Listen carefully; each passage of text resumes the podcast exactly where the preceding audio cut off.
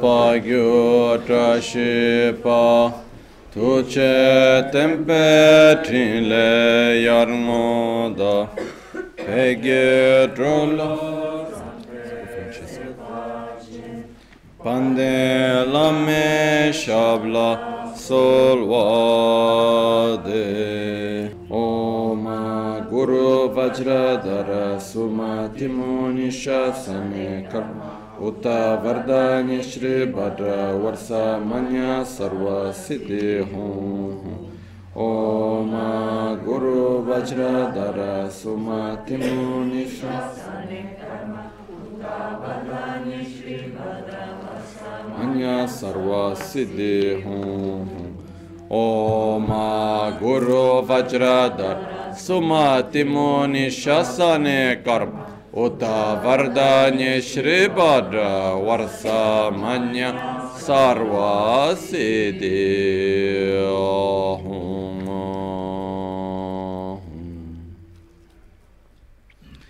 Dagi Jetsun Lama Tuje Che Yamda Dala Tuje Sikso So Gebe Shesan Dala Tendo So Uyon Sunge Nawa Tsedo So Tseje Ningne Sowa Debe Tse Dechen Korlo Viso Lekshu Yila Sambe Deden Malupa Gemel Hungi Drubra Jingil Tsoni Sodan Dikdun Shakpe Tse Dungi Namke Yinsu Lekshu Labchen Tsoni Yonsu Tsobadan Chera Nyedun Chanwara Jingil Chancho Parginin Tsen Tukuntu Nyu Peme Sildru Lekshu Chancho drube gegen kunshishi, tungende la drubra jingelo, dagelo na chola chopadan, chemin samjorngemba shiwat, chedan tumbe dede malupa, bemel hunge drubra jingelo, dorna tengne tsera tamcheda, teci pardone kal tamchetu, rese kamne lama keleme, tukje chenge dala siksos.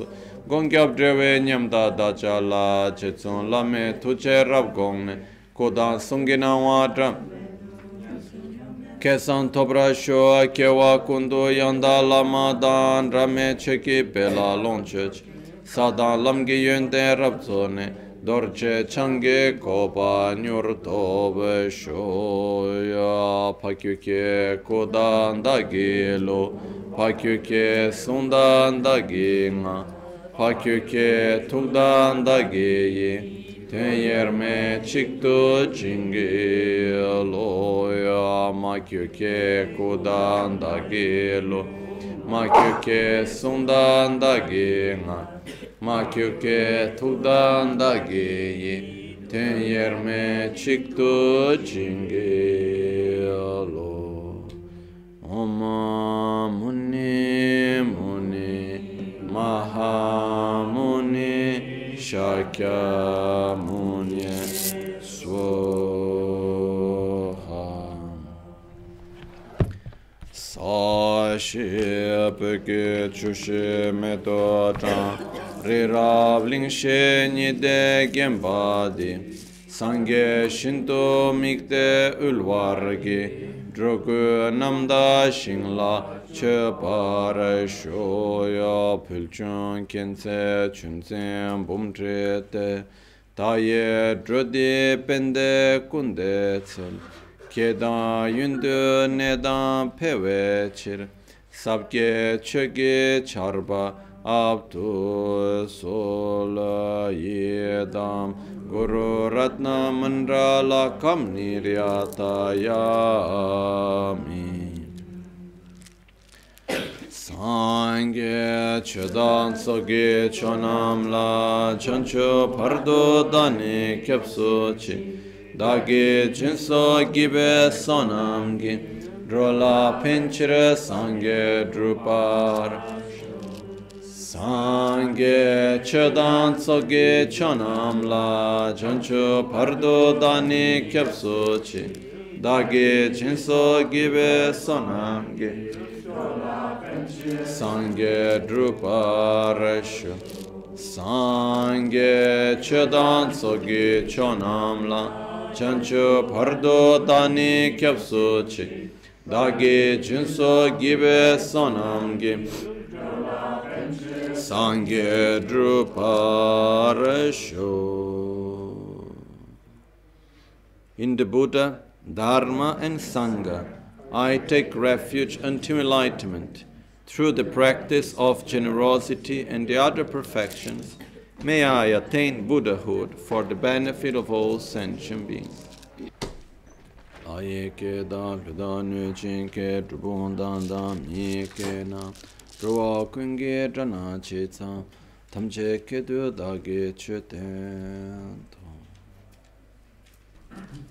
don't know how often any of you nowadays listen to the radio, and when you listen to the radio, if you still use any of this analogical radio where you need to turn until to get the tuning of the radio. Radio is something quite interesting because actually at every moment we are receiving all the information. It's all coming there. It's here. So all the music, all the news, all the programs, all the radio information, it's all coming at the very right moment. There, everything is there. Then it depends on our ability to tune into the right channel. We can choose. Maybe we can tune into one type of music. Maybe we tune into another type of music. Maybe we tune into news or whatever, or prayer. No. If you are in Italy, every few millimeters you turn, you get into Radio Maria, no? But the fact is that this action of turning in order to get the right tuning, okay? It's very similar to what we were going to do now in the Guru Puja. Because the blessings are there. It depends on our ability to what we want to connect to. And our ability to tune to it or not. Because the radio can have the most perfect sign coming. But if we don't tune correctly, we don't get it. It becomes disturbed. Okay? So, it is very important for us to tune correctly. And it's not that simple. Okay? Because to tune the radio is easy. We go little to the right, little to the left, little until we go between the two extremes until we get the right sound. Okay? And sometimes we need to put some extra thing to get the antenna better. Maybe sometimes the antenna is not good enough, or we can do different things, but finally we can get the right tuning. Okay? When we need to tune to someone else, or when we need to tune to something that it's even beyond just a person. But let's start with the example of tuning to a person.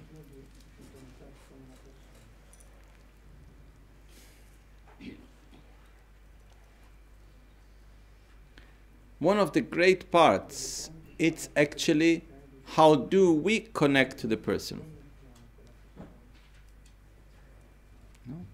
We can tune with a person through gratitude. We can connect to the person by actually being able to see the person's love and the person's needs and the person's compassion. We can connect to different ways. For example, if there is a person that manifests even anger,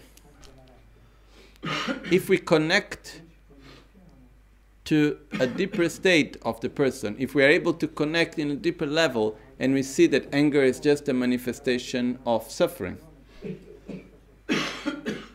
Or we can choose to connect to the anger. Okay?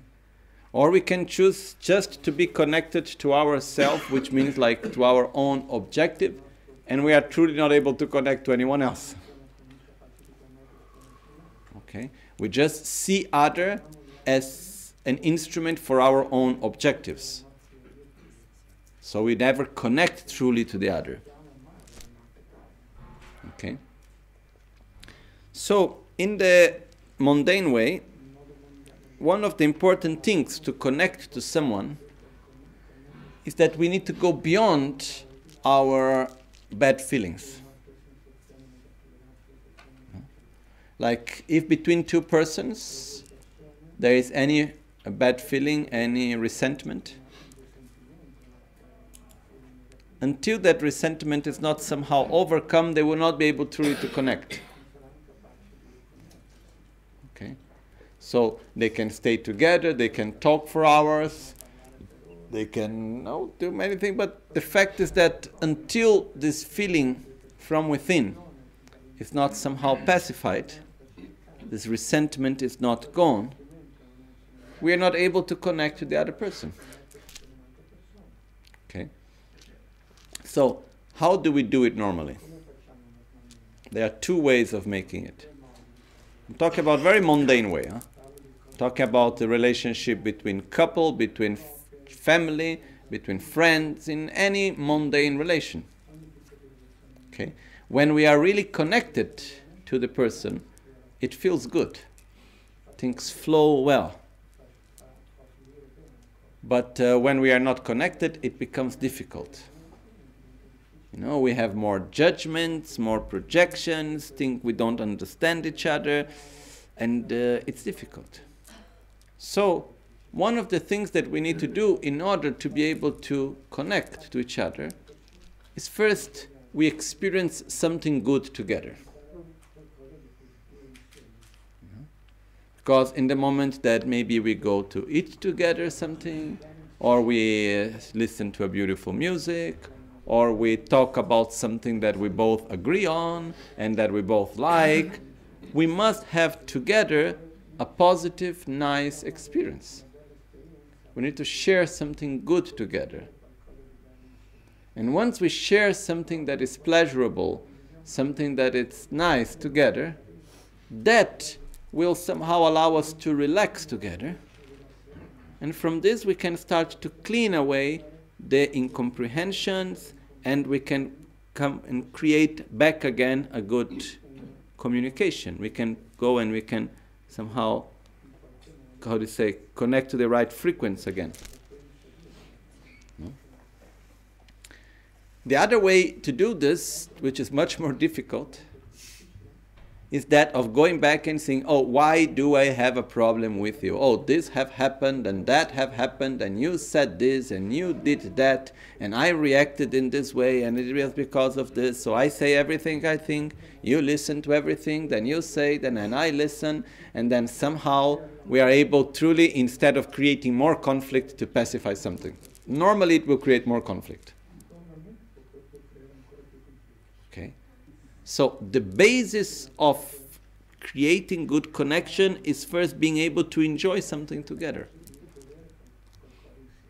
Okay?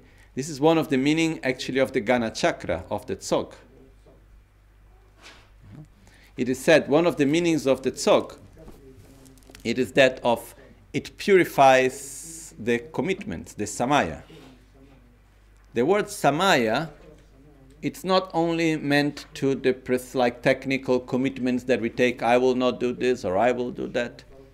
The same word is also used when between two people there is a pure samaya, means the connection is pure. When the samaya is not pure, means the connection is somehow polluted, is contaminated by something. Okay? And this is something very common to happen.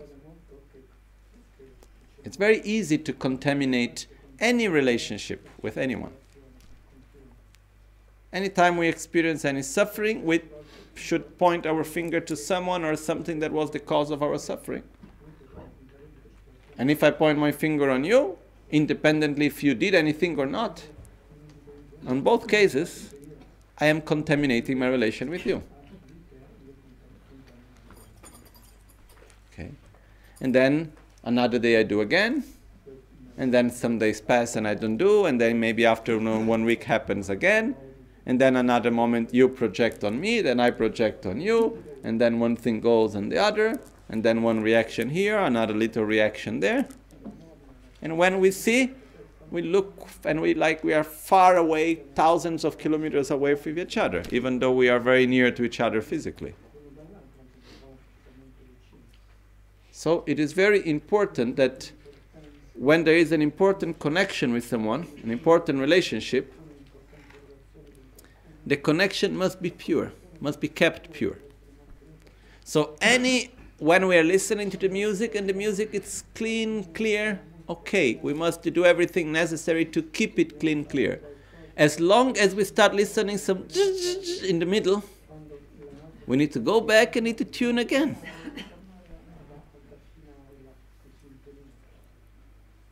Okay? And in the Buddhist practice, like, there are many tools to tune again the relationship, especially between us and Guru Buddha. Why this put so much emphasis into tuning? For two reasons. One, because it's very important to be in tune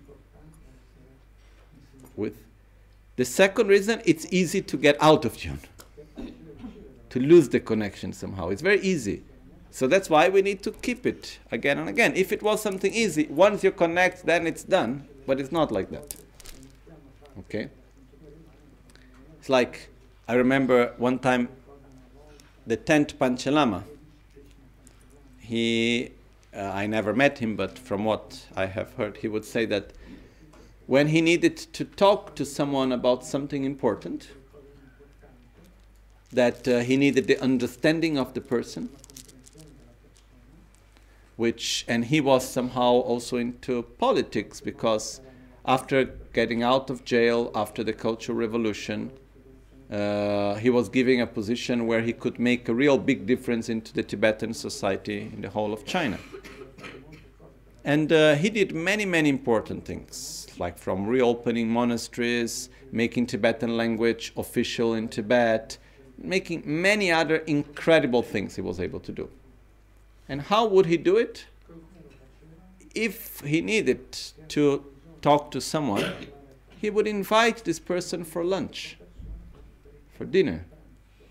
They would first sit together, have a nice food together, talk about points in common. You know, here it would be the soccer or whatever, you know, we have a common uncle and you remember what he did, I don't know, who knows what, you know, then Tibetans have their own topics, each country have their own topics inside each culture, okay? Like each culture have their own gossips and topics and things to connect to each other, you know? It's like in the Mongolia when the Khans, there were two main clans and they were not able to talk to each other. Whenever they would even start talking to each other, they would start fighting and beating each other. They were not able to talk about any subject. And they would start beating, and then the two clans would start fighting, and then it would be like for months of fight, maybe. And anytime they would come together to try to talk about anything, again. No? So then there was this great master called Kagajitsun Tampa. He found a way how to make them to talk. First, find something in common that will make them to tune into something. Once they have tuned into something, then from that being in tune, they can go to talk about other things. So what they found in common, both of them liked to snuff tobacco. No? To sniff tobacco. So what happened was that he tried to make one rule, which was, whenever you meet, you don't talk. First thing, you just exchange the tobacco. I give mine to you, you give yours to mine, and then I taste yours, you taste mine, which is first a sign of trust. No poison inside.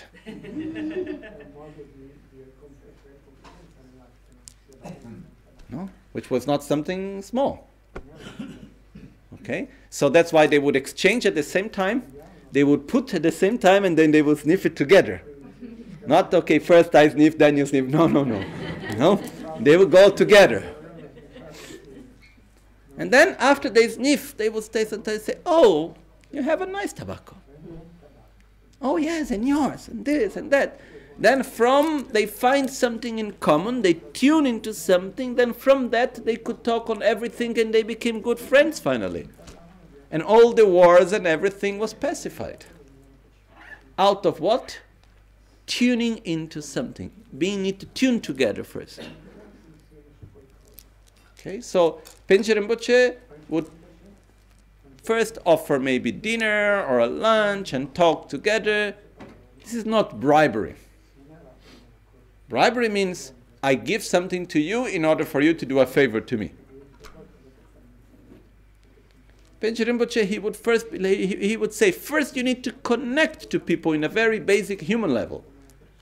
And once they connect together in that human level, then anything can be done afterwards. Then you find any agreement.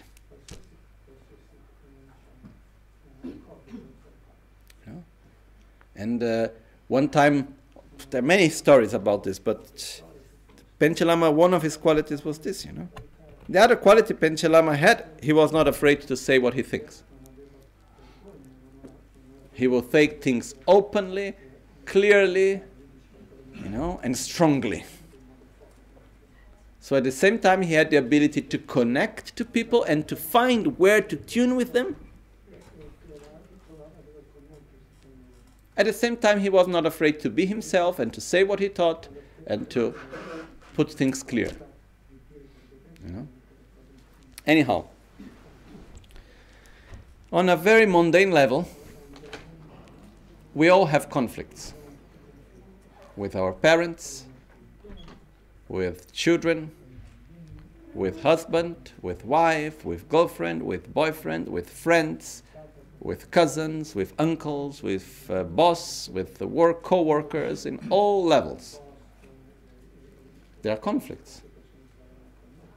So, one of the important things for us to learn from this is that if we have a conflict with someone, first thing that we need to do before going to talk about the conflict is to find something, somewhere where we can tune together.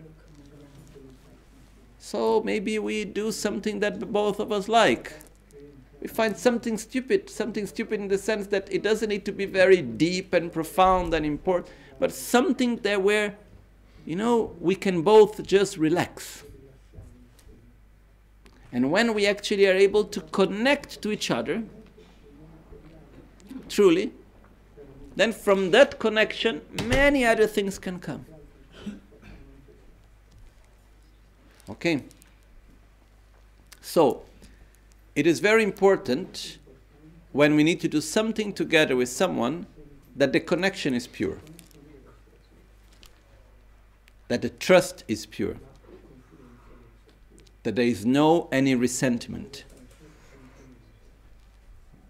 no any bad judgment, no preconceived. You know, it's just like really to be fully trust each other. Okay? So, we need to do our part. We need to do our side. And one thing which we shouldn't have at all is the guilt of not having a pure attitude from our side. Because this is something very common. At one point, then, okay, oh, but how can I have this feeling towards my father? You are human. You react. I react. That's okay. In the sense that, you know, it's part of our process. It's part of our reality. The point is not how can I have this bad feeling. The point is that I need to clean it up. I need to tune correctly. And one of the ways through which we can tune to someone special is actually mainly through gratitude also, and recognizing the qualities and opening our heart together. Okay? So in the practice of the Guru Puja, we have come, first we have generated the motivation, then we have prepared the offerings, cleaned the place, prepared the offerings, then we have invited Guru Buddha, then we have made praises to Guru Buddha, offerings, then we purify our negativities, we rejoice, we request the teachings, we request to remain with us until the end of samsara, we dedicate our merits. So we have already done a lot of things together. Okay? Now is the moment in which, before asking Guru Buddha for what we really want, which is the blessings on the path to enlightenment, what we need to do now is to clean any small dirt that there may be in the connection, is to make the fine-tuning from our side. And this is something that is very important part, okay? And we do it in what is called requesting the blessings. So I will just now read the text, and then after we go through the explanation together. Also because today is the last day of this days of teaching, and then so we need at least to conclude one part. So I cannot make the whole introduction, go into many, go around, and after we don't even read the lines, okay? So let's go a little bit to it. So we are on page 45 of this edition of the Guru Puja, in the instructions of Panchen Losang Chökyi Gyaltsen, in the second verse, as it says, Tenas langna dorje wankurregules, löbön gini yönten sun könyi namyan sun michas, yönten sunna ngodrup top, könam sunna midrups, chesum batar, lame kyonto lame kön, togi, lo ye mashorwa chaos, nyamtu, drenshen yanyan tenes, lama tembe penyo, matembe nyemi nams, dögyo tambe sundro shing lekpara sam, kebartu, sawe lama teni, tsen töba tsamgi ngendro jikpa trok shing, dremba tsamgi korwe dunga selwas, solwa tamna ngodro tamche delatu solwar zebe, kyamne luwa mebe kunjo sumbun dube, dani tu samlas, Resa, Shena mebe, Lote chetes, Dunshu trakbe, Miksema so, Söldeb kangmantabe, Tarians, Dedar solva dabr chao. Then, as it is said in the Vajrapani Empowerment Tantra, apprehend the qualities of your master, never apprehend his faults. If you apprehend his qualities, you will attain siddhis, realizations. If you apprehend his faults, you will not attain them. Which means, what am I connecting with? I can start connecting to the faults that I see, and I can connect to the qualities that I see. For Guru Buddha himself, it doesn't make any difference. We can say that he is the most incredible Buddha, or we can say that he is whatever, negative. It won't make any difference for him. But for us, it depends what do we connect with. And this makes a big difference for us. Okay? So in the Tantra of Vajrapani, it says, apprehend the qualities of your master. Connect with the qualities. Never apprehend, never connect with the faults. If you apprehend his qualities, you will attain the realizations. If you apprehend his faults, you will not attain the realizations. Because basically, it's what do I want to connect with? So think. I will never let myself think of the faults of my master. And remember that again and again. Contemplate well the benefits of relying on the Guru and the faults of not relying on the Guru, as they are explained in the Holy Sutras and Tantras. So here, we should first go on back and say, I will connect to all the qualities of Guru Buddha. Because that's what I need, that's what is important for me. because if I look for faults, I will find. No doubt. No doubt. On anything and on anyone. I can look for fault in Buddha's teachings. You know, as long as I project them, I find them. It doesn't mean they exist. It doesn't mean they are correct, my own projection. But I look, I see them. You know? I can see you as a liar when you are not a liar. I can see you as acting out of arrogance when you are not.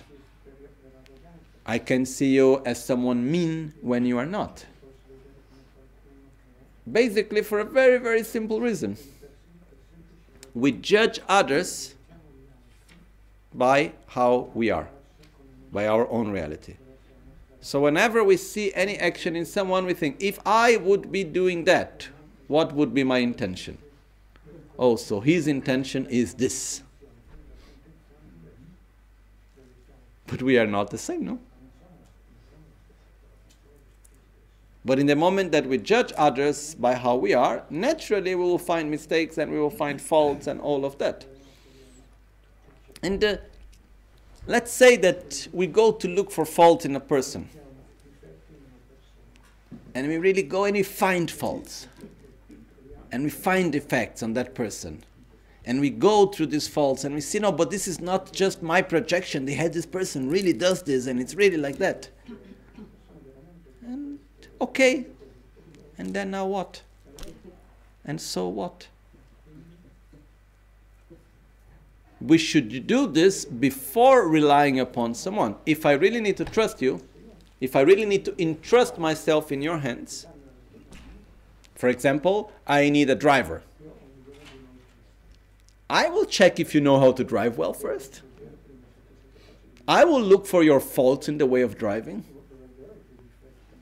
I will check around and see, oh, how did he drive? Because I need someone that is trustworthy to put myself in his hands for driving. And if I see you one time, if I see that in the moment of driving and before that you went for lunch, I will check if you are drinking or not. And then I will look at it and I will check, okay, can I trust you or not into driving? Because I need to make a choice. That's okay. Another thing is that I don't need to choose you as my driver. I drive myself, or I already have a driver. Then what's the point into finding the faults of your driving? What benefit is on that? None. So I connect with you on your faults instead of maybe connecting on the fact that, okay, you can be a very bad driver, but yet you are a wonderful father. Or you can be a good friend that can help me to do whatever, you know. And this is something that it depends on what we connect. That's what reflects back from the other. Where do we are connecting with? So when we are in the moment of searching for a guru, then we should have our eyes wide open. You know, in whom can I truly entrust myself? But once I entrust myself in the hand of one or many masters, then on what will I connect? That's my choice. And I want to connect on the good qualities, because that's what I want from this relation. That's what I want from this connection. So I make the commitment. I connect with the qualities, which is not easy. Our tendency, and not because we are Westerners in this modern world, you know, these texts are centuries-old teachings. Why in the Tantra, which is 2,500 years old, is saying apprehend the qualities, do not apprehend the faults? Because that's our tendency. Our tendency is to look for the fault and then throw the stone into it or shoot at it. And then when we look at the fault, we think, oh, I have found it. And then so what? What do we gain out of it? Nothing.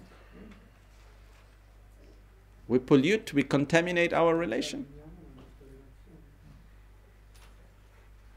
So what we need is we need to cultivate a pure connection. So in this moment of the practice we say, may I be able to cultivate a pure connection. May I connect with all the beautiful deep qualities. And may I not project my faults. May I not go to, may I be able not to go to look for faults, and may I be able to connect with the qualities.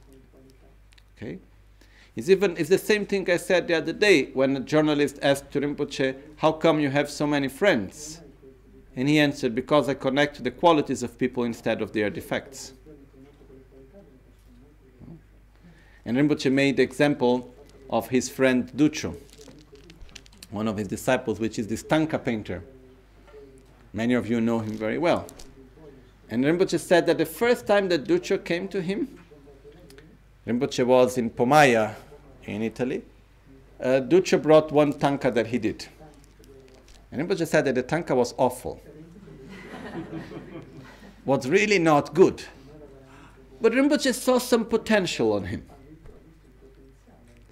So Rinpoche said, oh, so good. Can you make me one more? And then Rinpoche gave the instructions. Here you do like this, there you do like that, you do this symbology, you make me this tanka. So Rinpoche commissioned one tanka to him. So when he came the next tanka, it was a little bit better, still not good. But a little bit better. And Rinpoche said, wonderful. And then he said, now you need to commission one more. And slowly, slowly he was saying, you make change a little bit here, you do that like this, you make here and there, very kindly. And as he was doing the painting, Rinpoche was showing things. And finally, you know, the tanka that is the most, that is there, that Rinpoche sleeps with it, that it in his room, the most important tanka of his room, is painted by Duccio and is one of the most beautiful tankas I ever saw, of Kurukule. Okay? And he did incredible paintings and very important paintings for Rinpoche and for us. So this is one example in which says when you see the potential in someone, if you connect to that quality, if you connect to that potential and you put your energy into it, you create the connection through that quality and slowly that quality develops and grows. If you connect to the faults, that's where the connection and the relation will be based on. Okay? Because no one is perfect. If we look for defects, we will always find.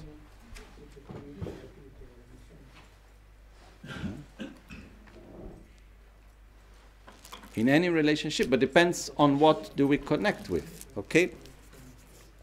So, especially in a relationship with my own guru that is so important, I will connect to the qualities. The same thing we can apply to our parents, the same thing we can apply to our partners, to our friends. I will connect to what actually I want to relate with, and it's the qualities, it's the good aspects. It is very important to do in this way. In particular, just hearing the name of that very root guru frees oneself from the fear of the lower realms.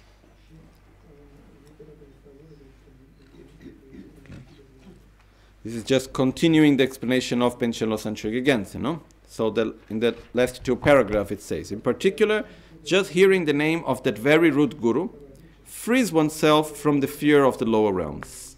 Just by remembering him, the suffering of samsara is dispelled. If one makes requests, supplicates him, all accomplishments will be bestowed easily. Think about him being such an infallible object of refuge, having a nature which unites all three jewels. With the attitude of putting all your hopes in the Guru, make as many requests as possible with fervent devotion by reciting Miktsema, and so on, After that, make request in the following manner. So, what we do here is we connect with the qualities. Okay? And the fact is that the qualities of Guru Buddha are not that he's beautiful, he or she. Okay? It's not the fact that Guru Buddha is intelligent. It's not the fact that he may be nice to us. The qualities of Guru Buddha is that through this connection, Guru Buddha is able to direct our mind towards the Dharma. This is the quality of this relation.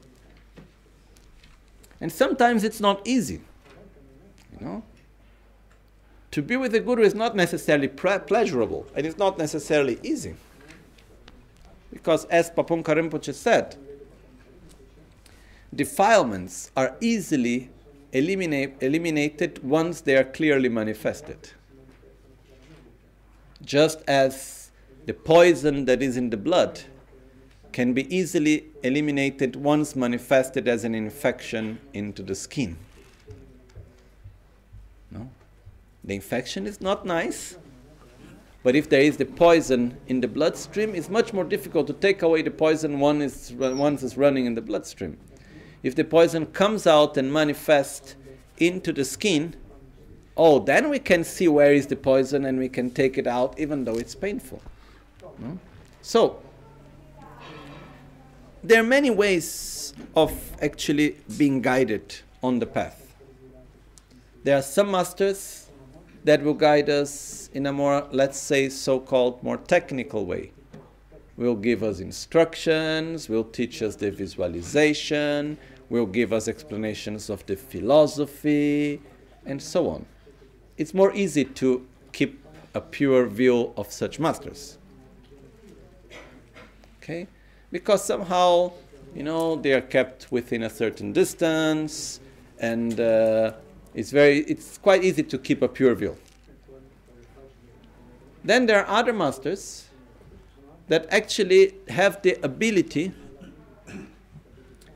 to touch where inside of us there needs movement. And being near to them will create an inner tsunami. Okay? This means something is going in the right direction. Because if things don't move, how can we change our behavior if we just stay in the same, you know? Like, I have many gurus in this lifetime. You know? Some of my gurus, they were just teaching me philosophy, and I am extremely grateful to them. You know? Some of them taught me one particular practice, and I'm extremely grateful. For example, one of my masters was the Abbot of Tashilhunpo in India. I had both the Abbot of Tashilhunpo in India and in Tibet. I had both of them as my gurus. The Abbot of Tashilhunpo in India was Kachen Losan Soparampuche, known as Kirin Rinpoche, and he was one of the most amazing human beings I have ever met. I was very young, I was 12, and I think I only had connection, I only met him, he passed away I think in 97, I met him in 94, so there were 3 years together, and he is one of the persons that shaped myself in the most incredible way, you know, and I only had with him very basic philosophical classes. I received one main empowerment from him, which was the empowerment of Kunrik Sarvavid Vairochana. I received the basic philosophy classes in which I was not understanding much. I was 12, 13, and he would just, I would go there, be in his front, and he would just say, and I would repeat. That's all. I remember his voice very clearly. Kansa gidame, tseme mamikpe, kansa gidame gitsene, kansa gidame laina, yepa dame pani, And it was like the very basis of the Buddhist philosophy. No? And he was so kind to me, because normally you need to memorize everything, then you go to the class. And I was not so much able to memorize because whatever, lazy, whatever. No one actually explaining also these things so clear. So what he would do, he would just sit and do the memorization together. He will say, I repeat. He will say, I repeat. The same thing, like for 1 hour repeating the same thing together. And this was the one of the greatest master of Buddhist philosophy and Tantra that was alive in his time. You had like the most important Geshes and all the most important great philosophy masters. They all wanted to receive teachings from him. And there he was there passing hours just making me repeat the most basic things, you know. But what was that he taught me so much was being in his presence.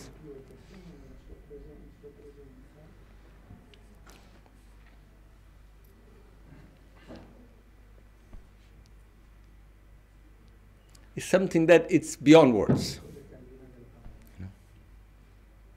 It's like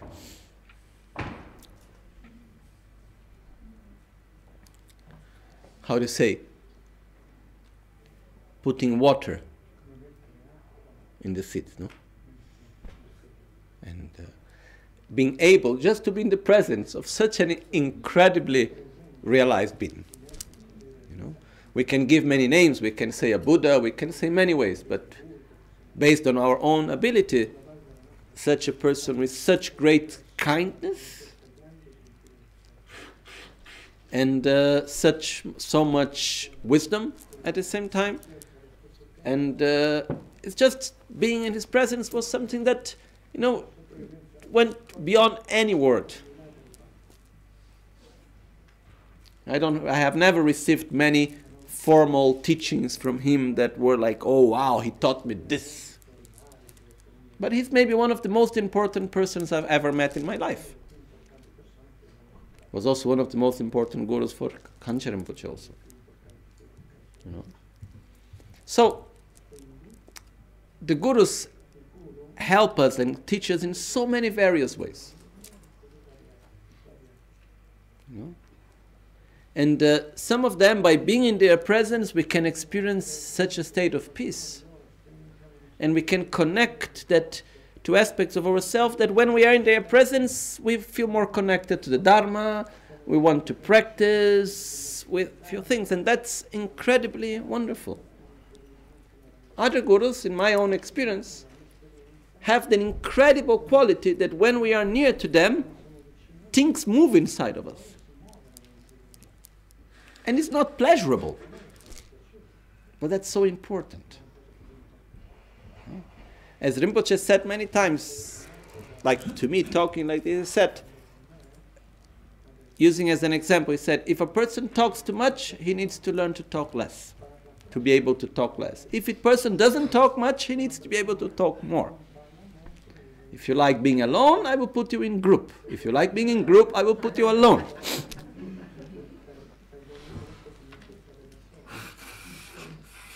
Because somehow it's the fact of moving what is inside of us, you know.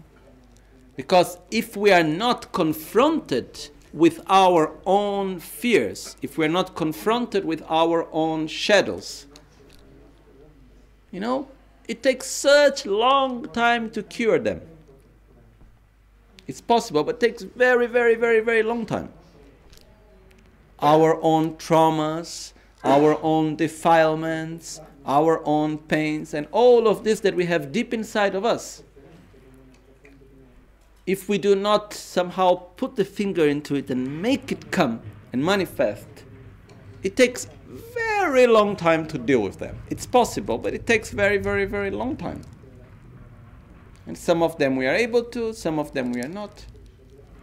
So, some of our gurus, and this is a rare type of guru, I have met many, you know. First of all, don't have the fear, because it takes a lot of courage to put alone the one that likes being in group, to put in group the ones that likes being alone. There is a lot of courage to go there and put the finger and make the person to be able to be in contact with his or her own fears and defilements, for all this to come. It takes a lot of wisdom and courage and a lot of compassion. Not many are able to do that, very, very few. I have met many lamas in my life, many masters. So,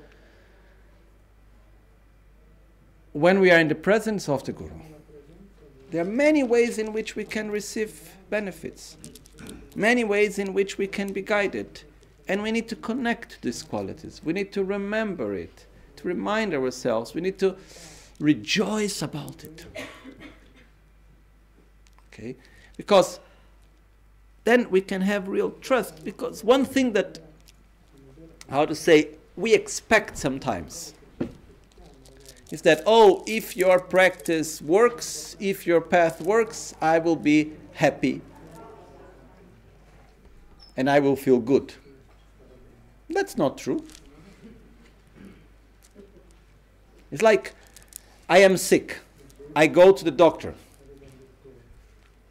And we have this feeling like, okay, if your treatment works, okay, all my symptoms will go away. This means the treatment is working. But that's not necessarily true. Maybe I do a treatment on you, then actually I'm taking away the causes of the sickness, I'm curing the sickness, but in the meantime, the symptoms get worse.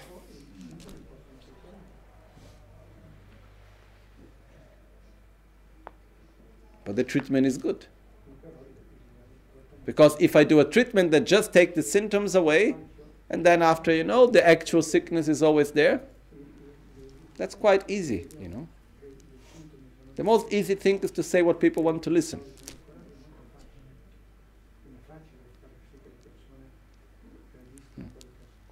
No, and to be nice and to say okay and make, you know, to make in a way that, you know, everything looks nice. It's easy. What is difficult is really to put the other to confront his own defilements. Okay? So when we looked at the qualities of the Guru, all of this we came out because talking about what are the qualities of the Guru?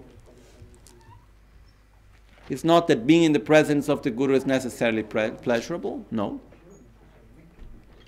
It can be very pleasurable, but it can be really difficult. And actually it is said that the more we are really, really near to our Gurus, the more difficult it becomes. Because when we are on a good middle distance, we feel connected, which is nice. We have other people and other situations where to project our defilements, you know. And somehow we don't have the urge to put things into practice, okay. When we are very near, it's not pleasurable. Because we have no choice other than practice. Because our defilements will manifest more clearly, our fears, our traumas, everything will come. And then our choice is, or I go away of everything, or I really transform myself. And it's not easy. So, it's like said that when we are too far from our Gurus, it's like being too far from fire, so we will get cold. When we are too near to fire, we can burn ourselves by projecting in the Guru our own projections, our own defilements, as we do with other people normally. Okay? And the other fact is that when we are very near to the Guru, also naturally, you know, we are confronted with our own defilements. There is movement going inside, and that's not easy to be ready to do something about it. If we can really use it, then we take that fire and we use it to burn our defilements, to burn our own sufferings and everything else. Otherwise, we can actually end up burning ourselves, burning the relationship, burning our path, and somehow going away. So it's important in the beginning to have a relation that it's halfway. We are warm but not burning. The more we are prepared, the more we are strong, then we can get more near. But generally speaking, it's not something that it's easy. Because really to be very near to our own Guru requires from our side a very, very strong clarity on our own path. Otherwise, we will end up projecting our stuff, and making things more difficult. Being near doesn't mean necessarily physically near. Okay? But once we bring the presence of Guru Buddha to every aspect of our life, we become near. The moment that I have my own mundane life, here, there, family, job, this, that, and then nowadays there's also the Guru somewhere there. It's a nice little warm feeling, and it's okay. But when we start to bring to every aspect of our life and we start to be more near, then things start moving inside more strongly. And that's not so easy, even though it's actually wonderful. Okay? So, when we look for the qualities of the Guru, because now it's the moment of the practice in which we remind ourselves the qualities of the Guru. Again, the Guru doesn't need to be beautiful, doesn't need to look nice, doesn't need to speak softly, doesn't need to be kind to us. The Guru, through his interaction with us, must be able to help us to direct our mind to the Dharma, to transform ourselves in many different ways. That's it. And this can happen in so many ways. Through words, through the simple presence, you know, physical or not. There are many ways that this can happen. No? I have the fortune in my life of having had this experience. No? And... So in this moment, as we have Guru Buddha visualized in front of us, what we do is we recite prayer requests, in which we are requesting the blessings, but most of all we are connecting with the qualities. Okay? So one of the recitations that we do here, as it's described by Panchen Losang Chökyi Gyaltsen, is to recite as many recitations of the prayer request to Lama Tsongkhapa, Mingme Tsewe Terche Chenrezig, as we can. Okay? That's why in this new edition of the Guru Puja, we have added in the appendix in page 194,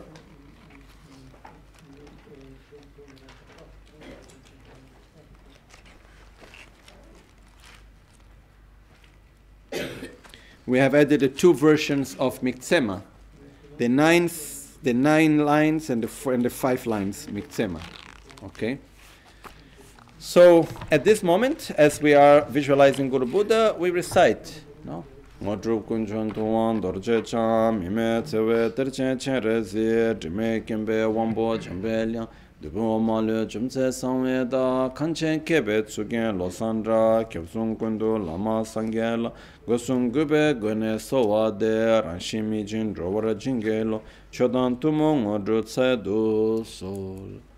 we can just do In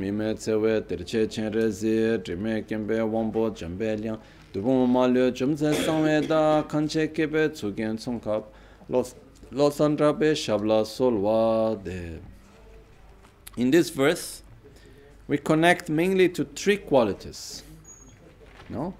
Which we call Kyentsen Nusum in Tibetan. Okay?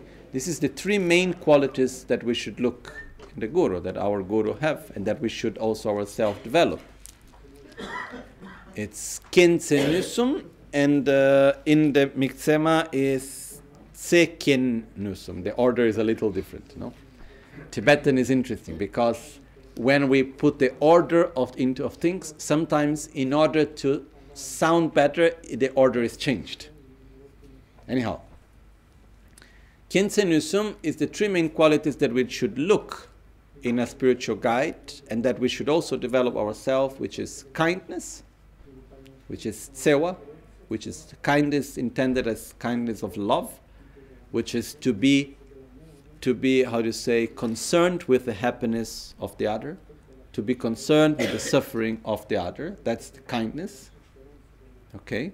So the guru should be a kind person, should be someone that have kindness, the embodiment of kindness.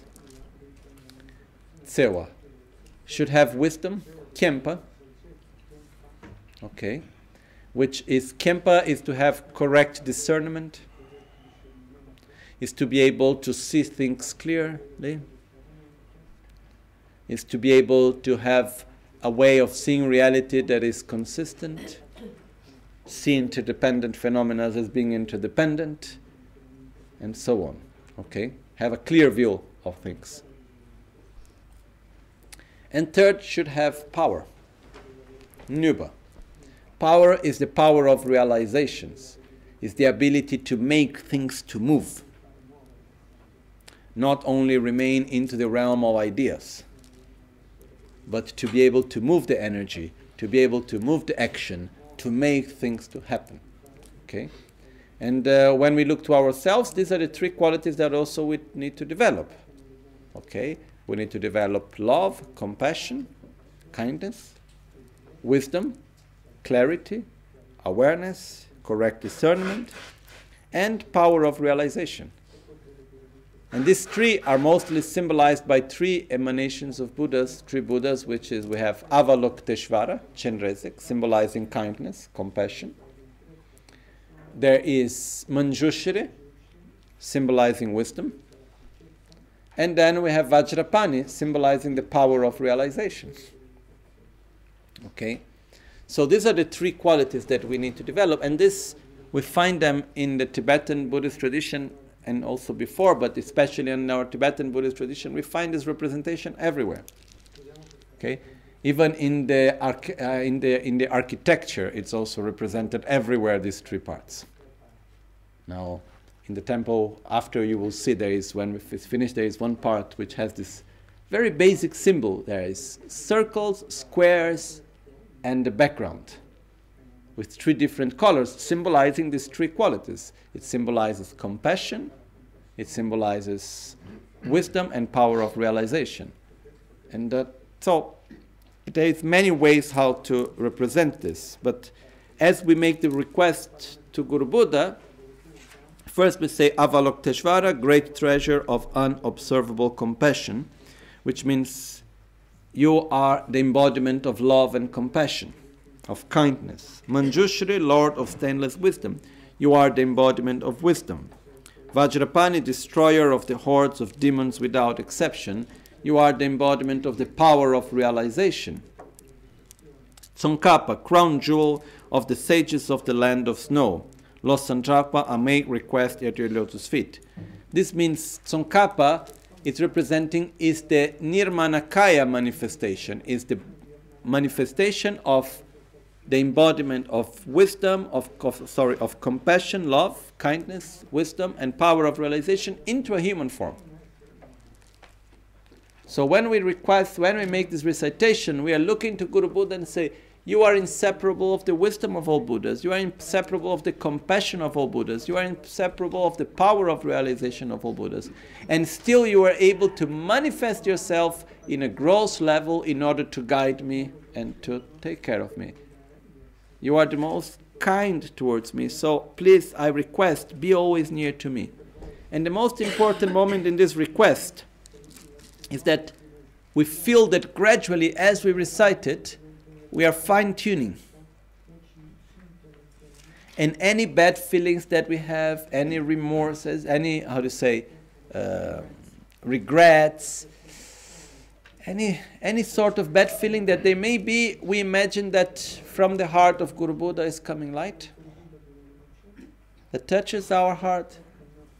and it's gradually pacifying any sort of bad feeling that there may be. Which happens. It's normal. You know? We are still here in our own defilements, in our own samsara. You know, we project things into so many. And especially when the Guru have the kindness to put the finger into our own defilements and to make things to move inside, you know. Then it's more easy for us to project.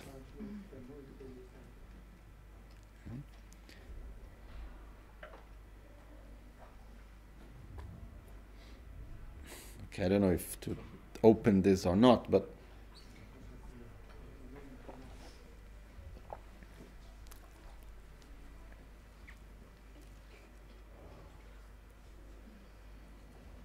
anyhow, too long. But just the fact that, you know, when we get near to the Guru and when we put sincerely our energy into a spiritual path, that which is our most strong defilement will manifest. And if it is manifesting, that's a good sign. If we are on our path and then suddenly we start having conflicts inside, and then we see that, you know, this which are our fears start to appear stronger, and that which are our difficulties start to manifest, this is a good sign.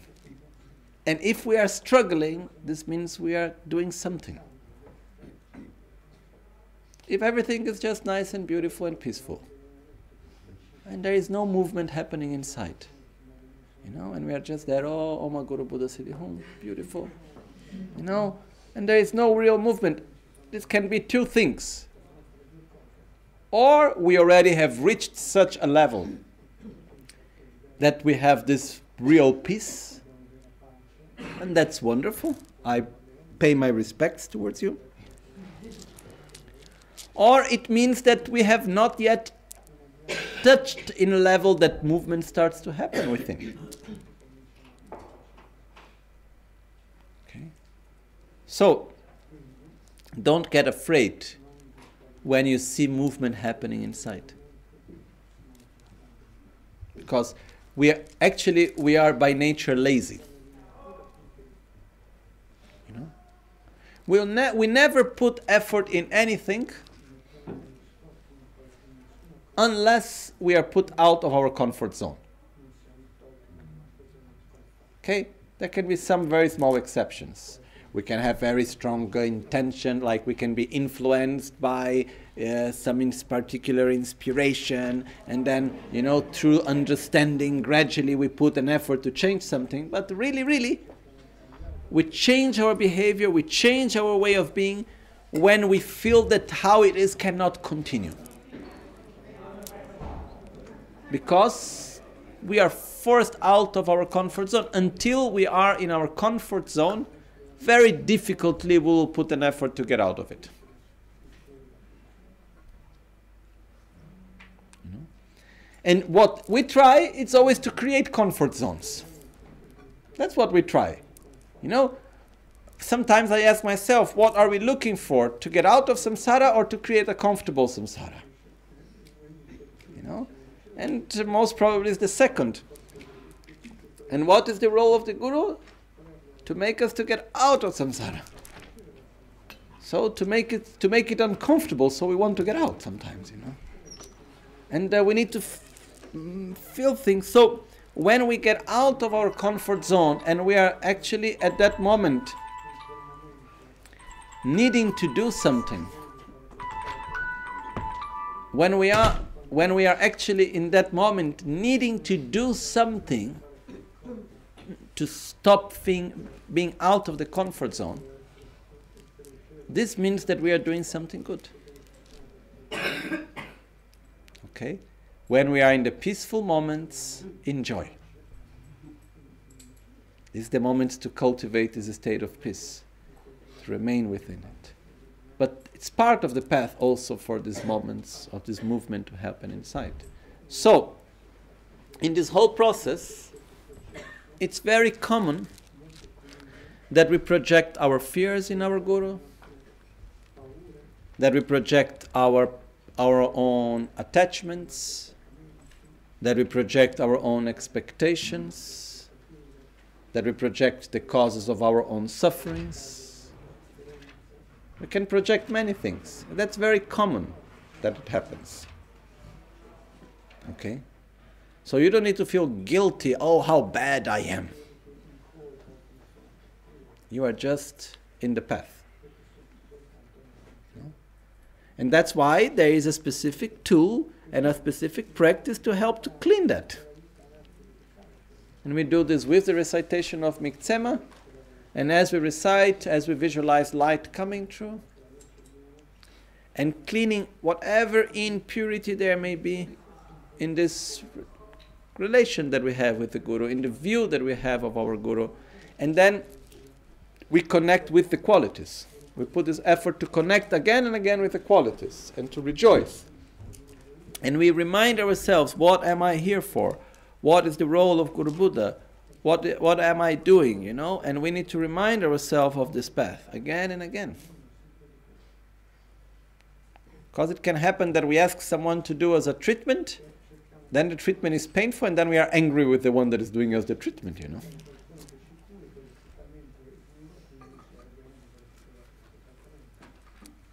But we ask for the treatment. So, here we recite Miktsema. 7 times, 21 times, 100 times, thousands of times.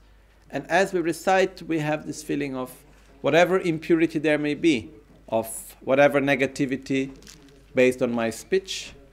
Maybe I was not respectful. Maybe I didn't speak in the correct way towards the Guru or about my Gurus. Maybe I had negativity in my ways of action. Maybe I had negativities in my ways of thought. Whatever was there from my external behavior, from my speech, or from my thoughts that create any impurity in the connection with Guru Buddha, at this moment will be pacified. As we remember, we do this, as we remind ourselves of the qualities of Guru Buddha, and we connect to that pure qualities. Okay? So, at this point we do the Miktsema. And then after that, we go through the verses, starting with Yönden Jungnet Sultrim Gyatsoche.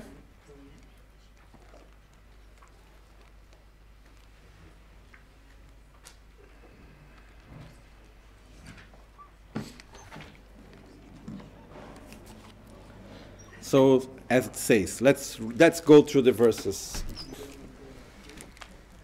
Thus make requests to the Master, who possesses the characteristics of the Master of the Vinaya, of the Common Great Vehicle, and the Tantra Vehicle. Pagina 46, verso 43. Verso 43.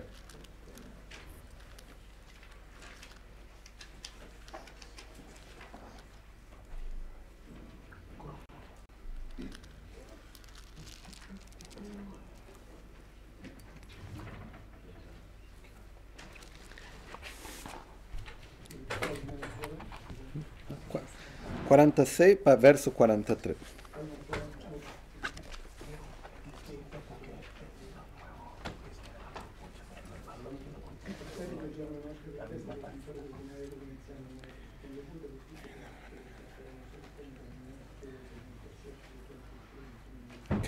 so here the request is divided into 4 parts. The first part is when we make the request, as we did already with the Miktsema, through the prayer, the special prayer request of the Guru. If we want, we can add also here making the actual name prayer request of our own Guru. So for example, we can, in this moment also, first we recite Miktsema, then we can recite Locho Sambo Pagyo Treshipa Tuje Tembe Trinle Yarmoda Pegyo Drulo Zambe Zebar Chepandela Meshavla Sovade Locho Sambo Pagyo Treshipa Tuje Tembe Trinle. We can also recite the prayer request of our Guru. And then we can also do the mantra, the name mantra recitation of the Guru also. like Oma Guru Vajradara Sumati Munisha Sane Karma Uta Vartanya Shri Bhadra Varsamanya Sarva Siddhi Hum Hum. Putting emphasis in Guru Buddha as inseparable of all the Buddhas, connecting to the qualities and purifying any, whatever, how do you say, lack of, could you say, tune. Then we have after that the part in which from verse 43 to verse 45 we make the request seeing the qualities of Guru Buddha regarding the masters of Vinaya, of the Mahayana and of the Vajrayana.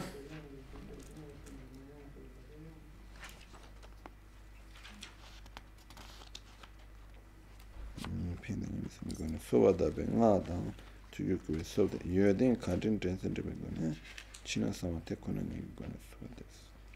then after that there is the part in which we make the request which is called through connecting to the outer, inner and secret qualities of Guru Buddha.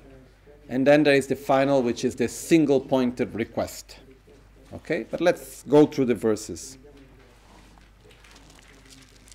So first we have these three verses, which is reminding ourselves of the qualities of Guru Buddha on the three levels that through which Guru Buddha guides us on our own path. So first it goes Yönten Jungne Sultrim Gyatso Che Mangto Norbutso Gyon Sotam Murmi Zimba Tunga Nibeje Neden Dua Zinla Sovate. We make our request to you, O holder of the elders Vinaya, O master, second Buddha clad in saffron. You brim with a treasury of jewels, of much hearing, and are the source of excellence, an immense ocean of moral discipline. Here basically what we are connecting is that there are three levels of gurus that we can connect with, and three different ways of connecting to the guru also. It depends what the guru is guiding us into. Okay? For example, I don't know, if we talk in a very mundane way, if we have someone that is teaching us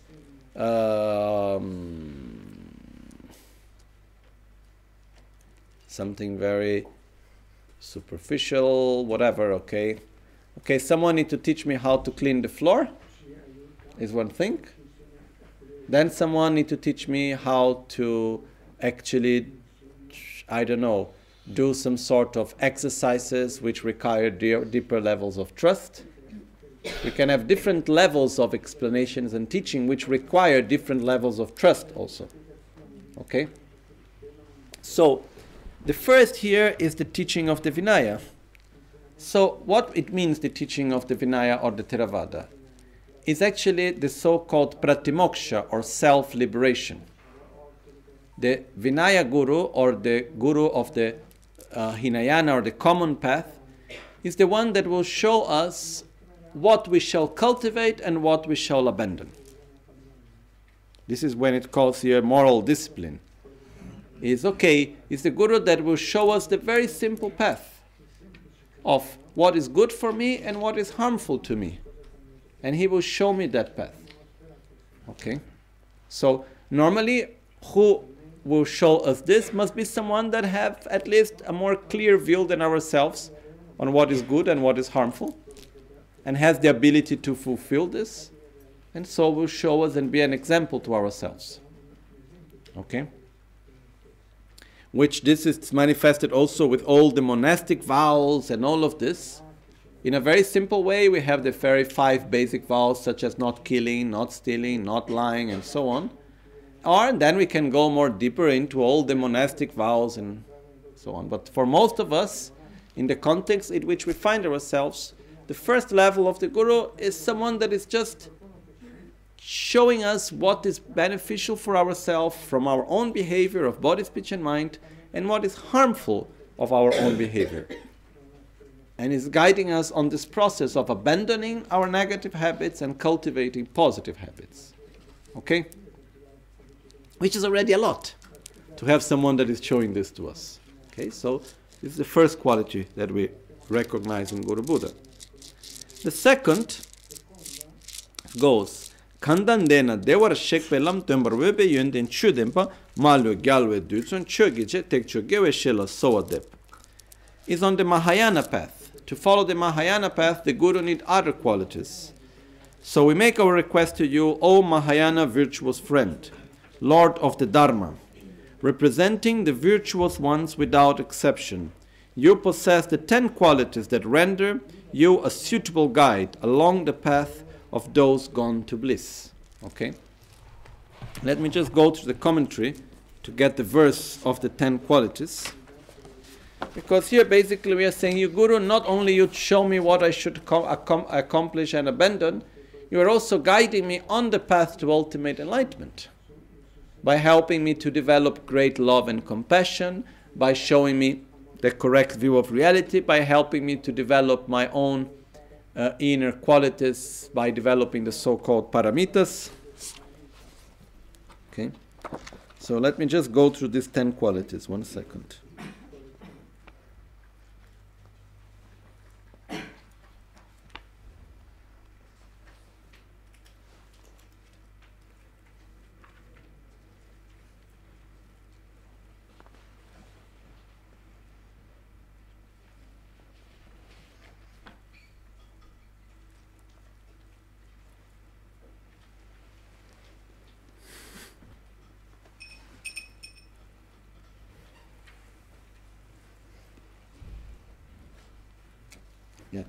Just here, just to add, Yonzin Eshe Gensen in the commentary, it states clearly, as we make the requests, we imagine light from the 5 chakras of Guru Buddha, which we can do white, red, blue, yellow, and green.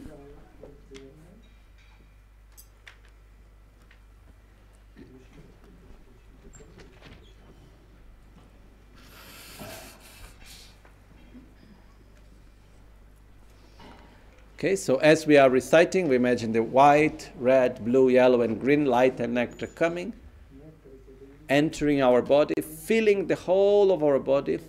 And here especially we connect to all the negativities that we have done connected to the Guru, of body, speech, and mind. Okay, the commitments that we didn't keep, the negative thoughts that we may have had, or any kind. And then all these negativities, especially, they go out of our body in the form of dirt or smoke, and then it from every porousness, and then it dissolves into space. Okay? And we feel our body completely clean, like of pure crystal. Okay?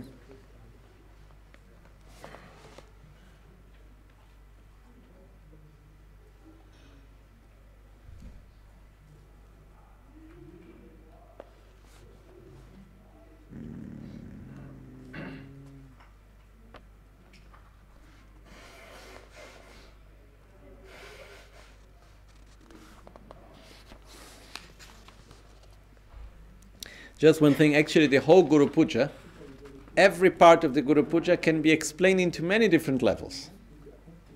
We could go on and on and on every part of the Guru Puja, going into from very superficial level to very, very deep ways of practicing also, okay? So the commentary is quite complete, so sometimes I'm not explaining everything.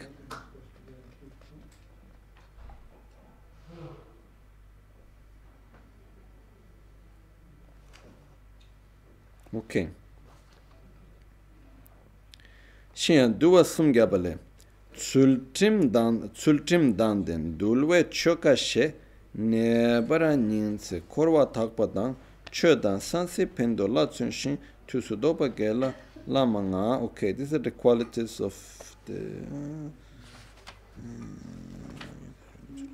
These were for the qualities of the Hinayana Guru,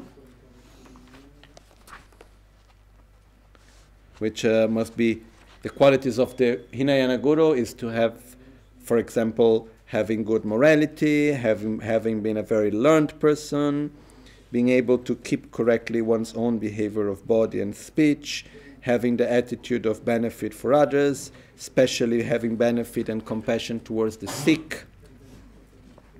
Okay. and being clearly able to show the Dharma and to explain the Dharma. Here are the 10 qualities of the Mahayana Guru from Dodegyen, which is the text written by Asanga, which was taught by Buddha Maitreya, which is referred as taught by Buddha Maitreya, and it says, Shenyen dulwa shiwa nirchiwa yenden lakpara tsönche lungichuk tenye raptu tokpa make de tsewedanyi kyoba pongla ten chesumbatar. Duwa tsultrim gilaba shiwa tingedzin gilaba nir shiwa sherab gilaba te laba sumdan dempas. So the first 3 qualities that we look in the Mahayana Guru is the qualities of practicing, of having the 3 higher trainings, which means the Guru has morality, which is the ability to keep one's own commitments, most of all. Then there is, the Guru has at the same time concentration, the ability to have control of one's own mind and to direct one's own mind with awareness. And then it has wisdom, the ability of correct discernment. So this is the first 3 qualities that we look. Okay. Rangle Luntoki Yenten Hakwas should have more knowledge than us regarding Buddha's teachings.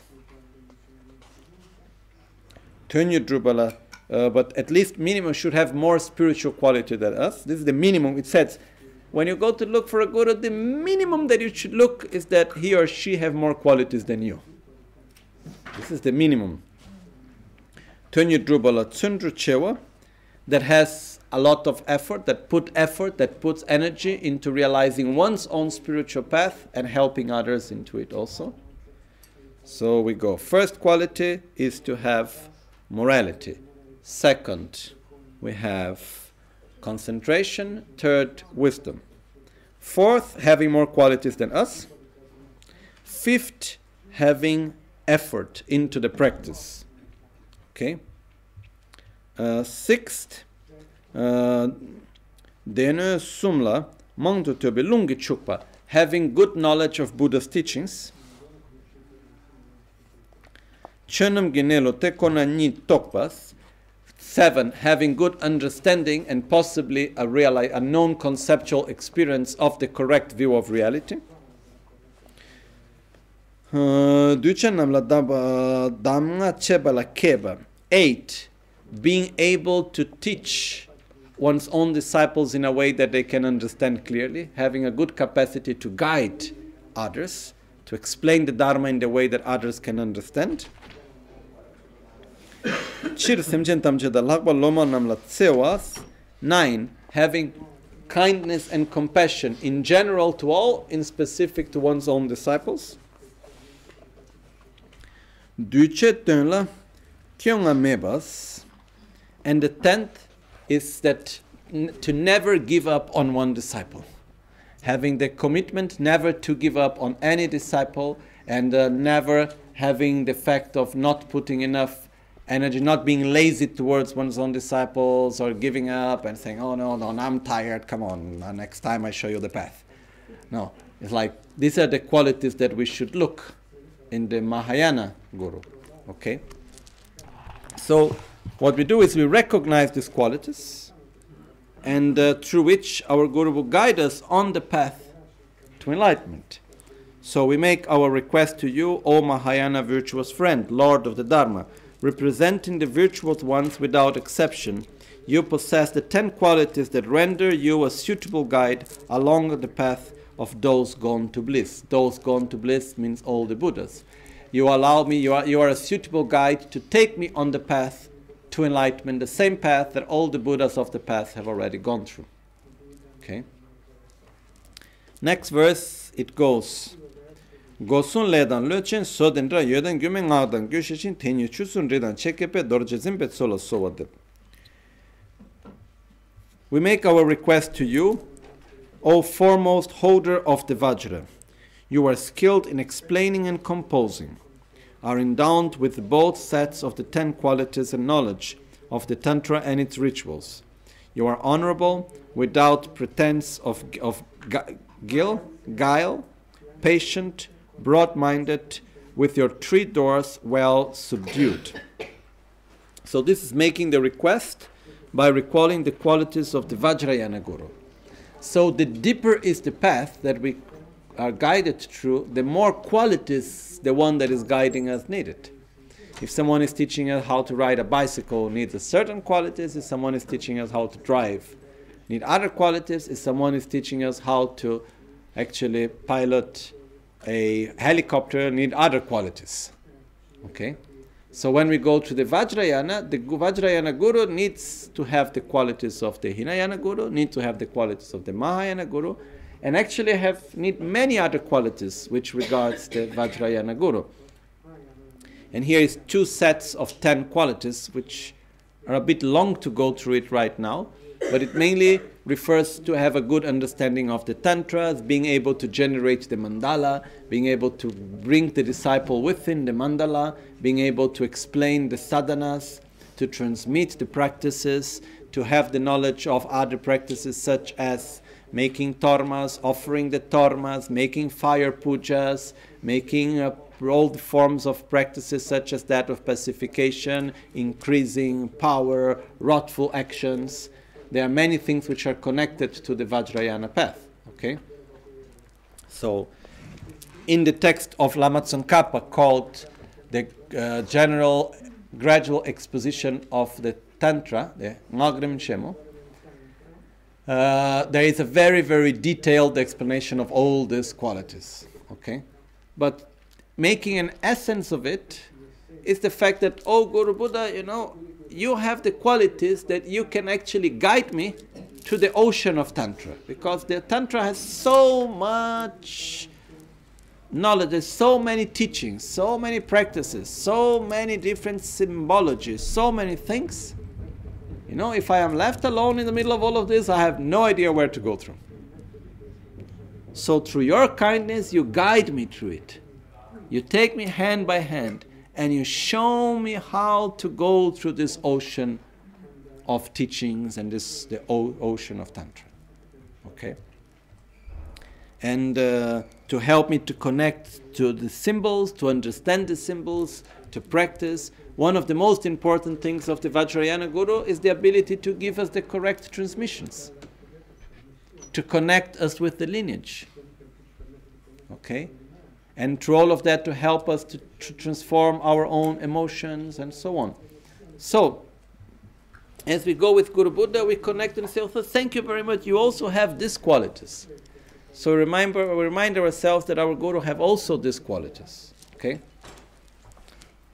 For a reason of time, I don't want to go run out through all these qualities, but let me just see if there is something specific that just pops out.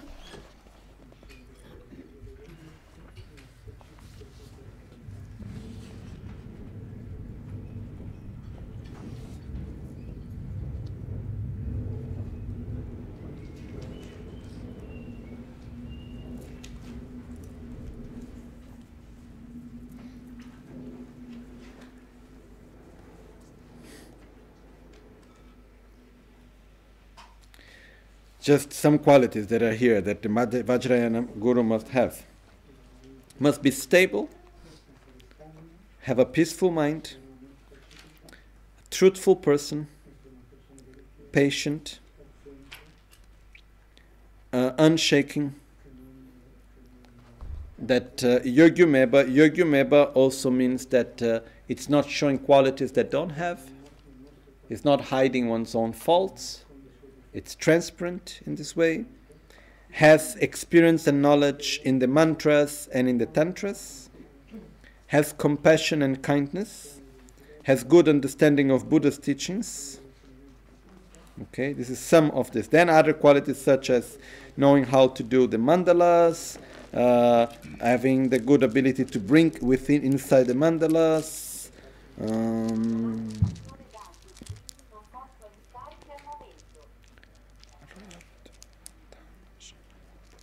having good control of one's own senses,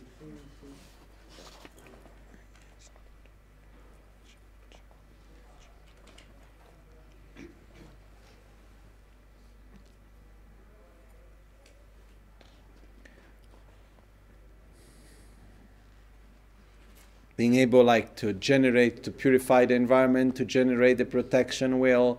There are many other things which are very specific to the Vajrayana practices. Okay.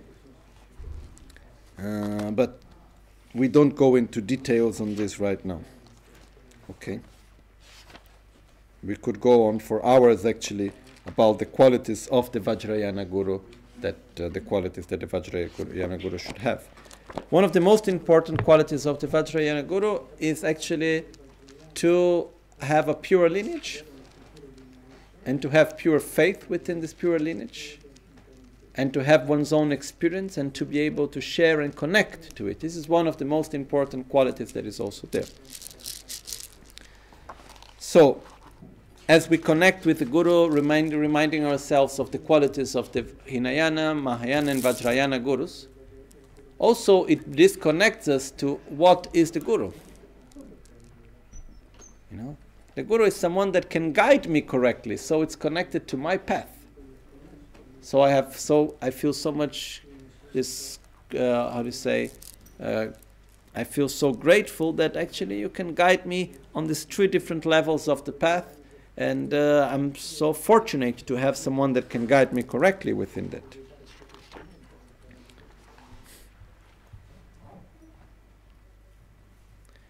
So now, let's go through the other verses then. We will just go little quickly through all the verses, then after we need to make a conclusion for today. And then from the next time, which we will have other opportunities, we will go back to these verses again. Okay? So it's just saying, Sangya Jambe Jambe Madunwe Marundu Kenik to Drawala, Desha Lamsa Chishin Tembai, Kyakuntuja Chenla Sowade, Tube Nima Tugi Nubgurte, Gonga Mebe Drawa, Mambola Gyawa Zeba, Nyawa Drubzepe, Kyakuntuja Chenla Sowade, Tusum Chochur Gyawa Tamchele, Kangi Babu Buka, Chitsamyam, Daja Sunam Shintu Lengape, Kyakuntuja Chenla Solwade. Next one is we make the request, reminding ourselves the kindness that Guru Buddha have towards us. And the verse says, 46 to 48. We make our requests to you, O compassionate refuge protector. With precision, you impart the good way of those gone to bliss, of all the Buddhas, to the unruly beings of this degenerate age, who are difficult to tame, and who were not subdued by the countless Buddhas of the past. Which means, you know, being very direct, you are doing the job of all the Buddhas by helping me to tame my mind, by showing me the path to enlightenment.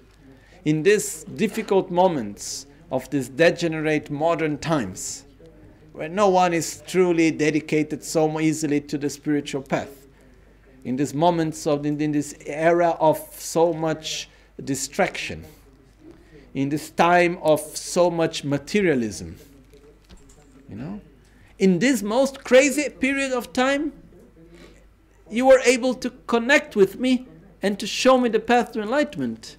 Wow, you know,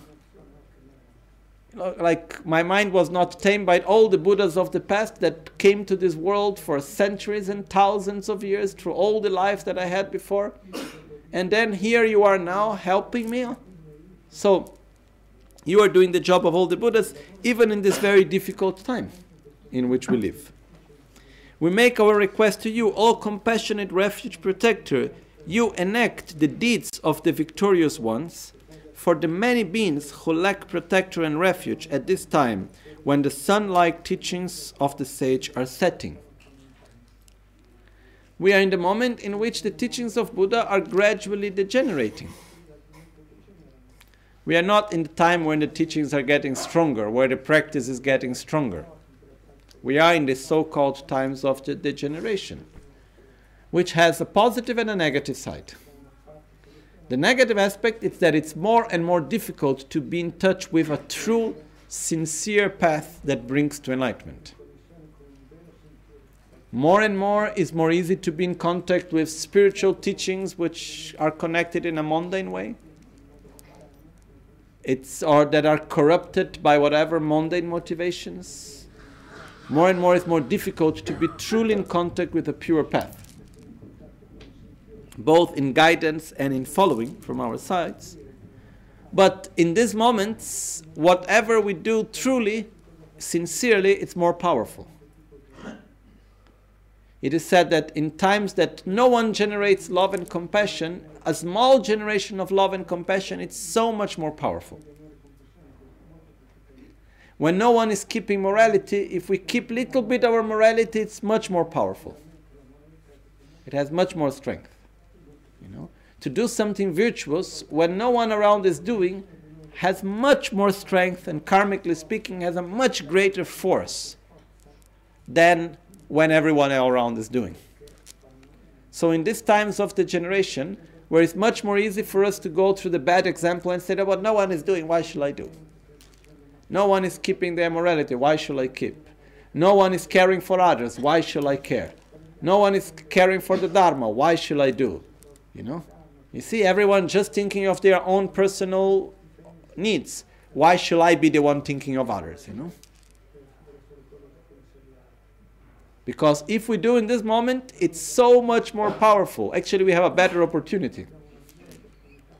When everyone else is thinking about everyone, it's much more easy to do it, but it is less strong. It has a smaller impact in ourselves and in our path. Okay. So in this moment that the teachings are actually degenerating, to practice it's truly much more powerful. To do a sincere path it's much more powerful. And oh Guru Buddha, in this very difficult moment here you are guiding me. So I'm so grateful to you. We make our request to you, O compassionate refuge protector. Even a single hair from your pores is for us a field of merit, more highly praised than all the conquerors of the 3 times and the 10 directions. Due to the kindness that you have to me, it's not a matter of comparing one's own guru to the Buddhas, saying that the guru is better than all the Buddhas. But it's a matter of fact of saying all the Buddhas of the 3 times, you are so wonderful, but you were not able, because there were not causes and conditions, to tame my mind and to show me the Dharma and to connect with me.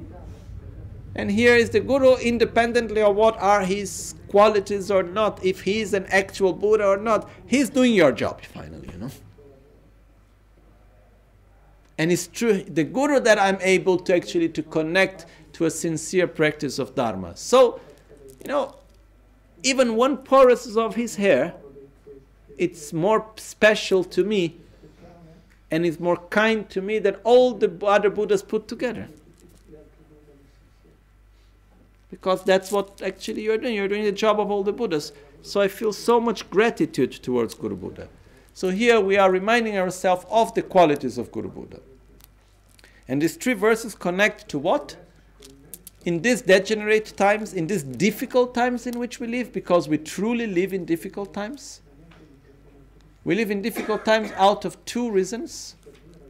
Or because there is too much suffering, or because there is too much distraction. And we have the 2 extremes in our world. We have parts where there is too much suffering, so no openness for the spiritual path.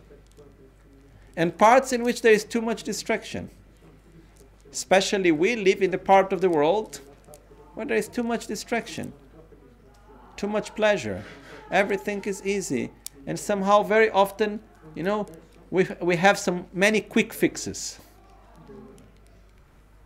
around. So, who should I truly take refuge in? The quick fix? Quick, something that can fix problems quickly? No, okay, I make a quick solution of taking pleasures, or of gaining, or distracting myself with something, or gaining whatever, the richness, and fixing things quickly.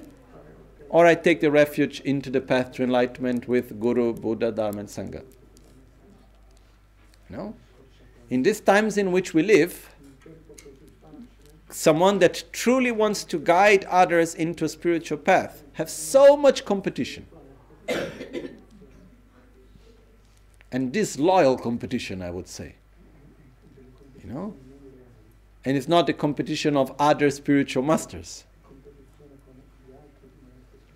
No, not. It's not from other spiritual masters.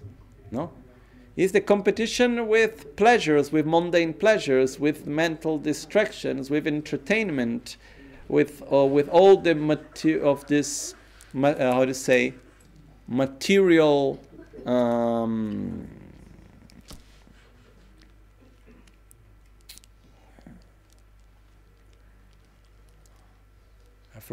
it doesn't come the word right now, but we live in this very, very strong material idealization.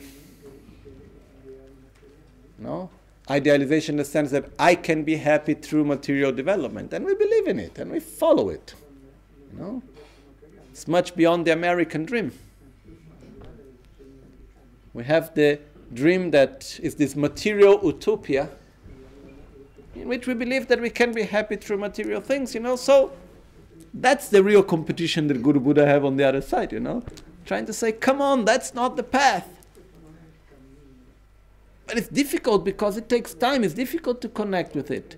And in the middle of these difficult times, Guru Buddha, you have touched my heart. So that's already so incredible.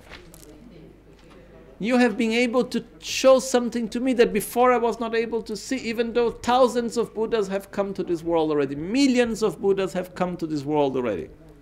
And through all my lives, who is the one touching my heart? You. So I'm so grateful. So this is reminding ourselves of the kindness of our Guru.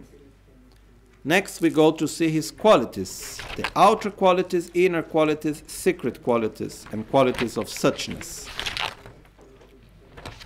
Just go quickly through these verses. Deshinkusu gengi koloni tapge gyuru drawe jogele tametsugi drowa drenzepe kyabkontukje chenla sowadep.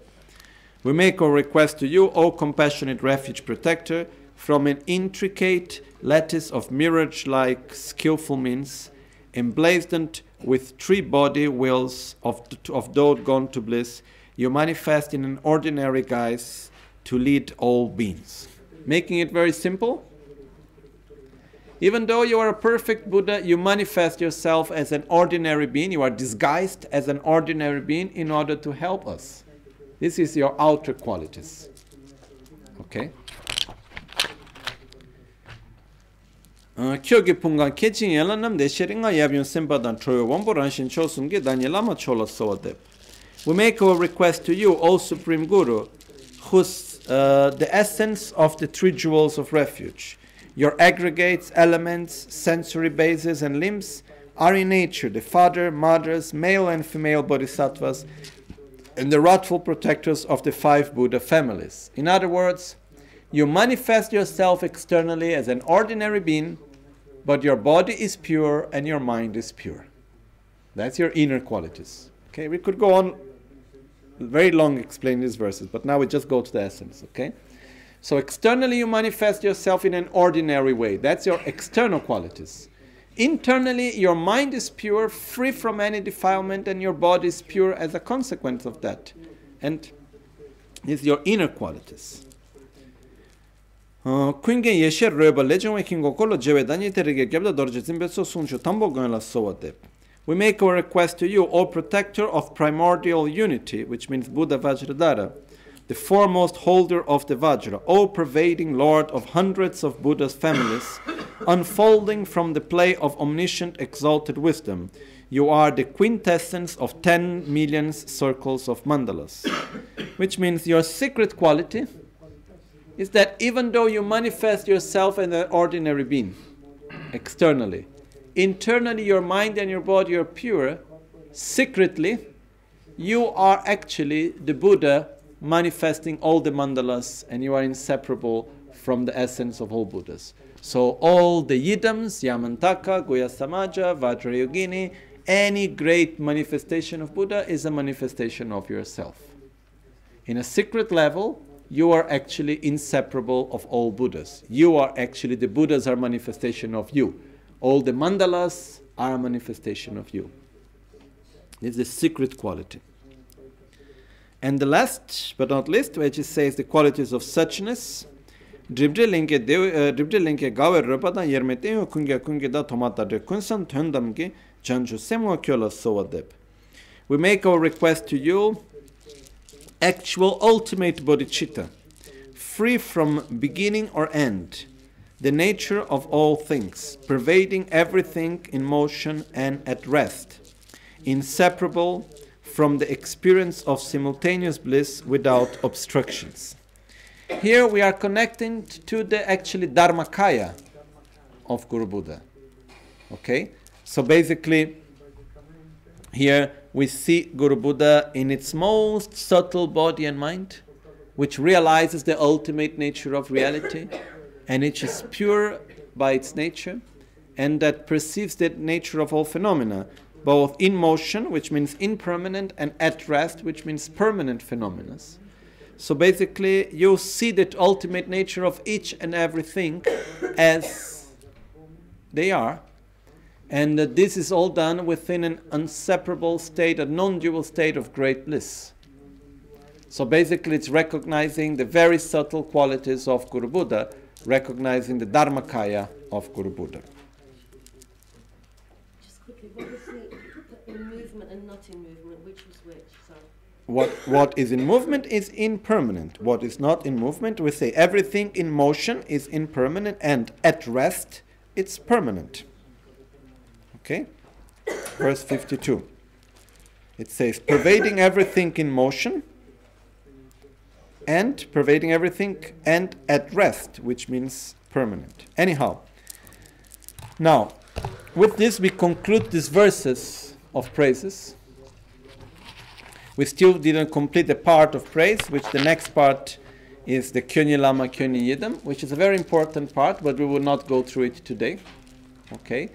But the essence that we do here is, as we have Guru Buddha in front of us, as first we recite the Miksema, we clean away all the impurities, all the negativities that we have created in relation to Guru Buddha. That's a very important part. And after that, we simply allow ourselves to connect to the qualities of Guru Buddha. And by doing this, we make this connection so strong, and we create such an intimacy. As we connect and we recognize the external qualities, the internal qualities, the secret qualities, it's like, oh, I see you for who you are. And I connect you with who you are beyond appearance. I recognize the qualities of your appearance, and you appear in an ordinary way because that's what I need.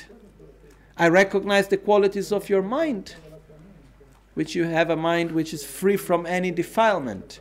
I recognize the qualities of your body, through which all your subtle energy channels are perfectly balanced.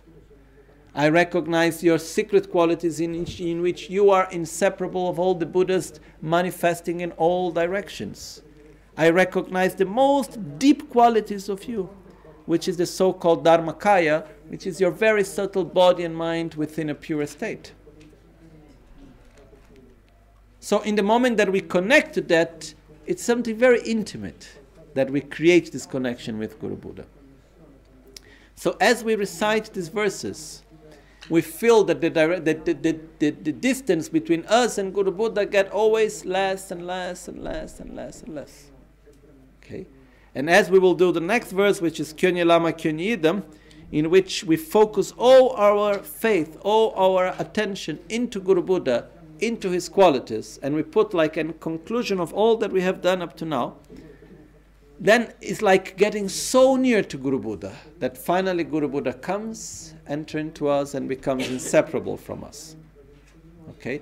But this is a part that on another time we will go through it into details. It's too much just to open now and to start explaining. But it's a very important part of the practice.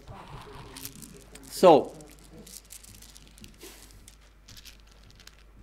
the Guru Puja is not just words to recite. It's an inner process that we go through. Okay? So as we have seen, first we generate love towards ourselves. Actually, first we start by bringing our mind to a state of peace and calm, through breathing meditation. Then after that we take refuge, and by that we recognize our own potential, and we recognize the all-pervasive suffering as suffering, and so on. Then we generate bodhicitta by connecting with our heart and allowing ourselves to love others and to have compassion towards others. And we connect ourselves to our own potential of rich enlightenment. Then we generate the motivation in which we commit that we want to reach enlightenment for the benefit of each and everyone. And then based on this, we actually will do then, that's why we will do the Guru Yoga practice. Then we bring the results into the path, we see ourselves as Guru Buddha, we help all sentient beings, no? Just before that actually, then we generate the motivation for the practice, then we purify the environment, transform the offerings, invite Guru Buddha, connect to Guru Buddha, make praises, make offerings, admit our own faults, rejoice of all the qualities and beautiful things, request the teachings, request Guru Buddha to remain with us, dedicate our own merits, and then we make prayer requests as we make our connection more pure. Okay? And we create this intimacy with Guru Buddha as we remind ourselves of his qualities. And we really connect with the qualities.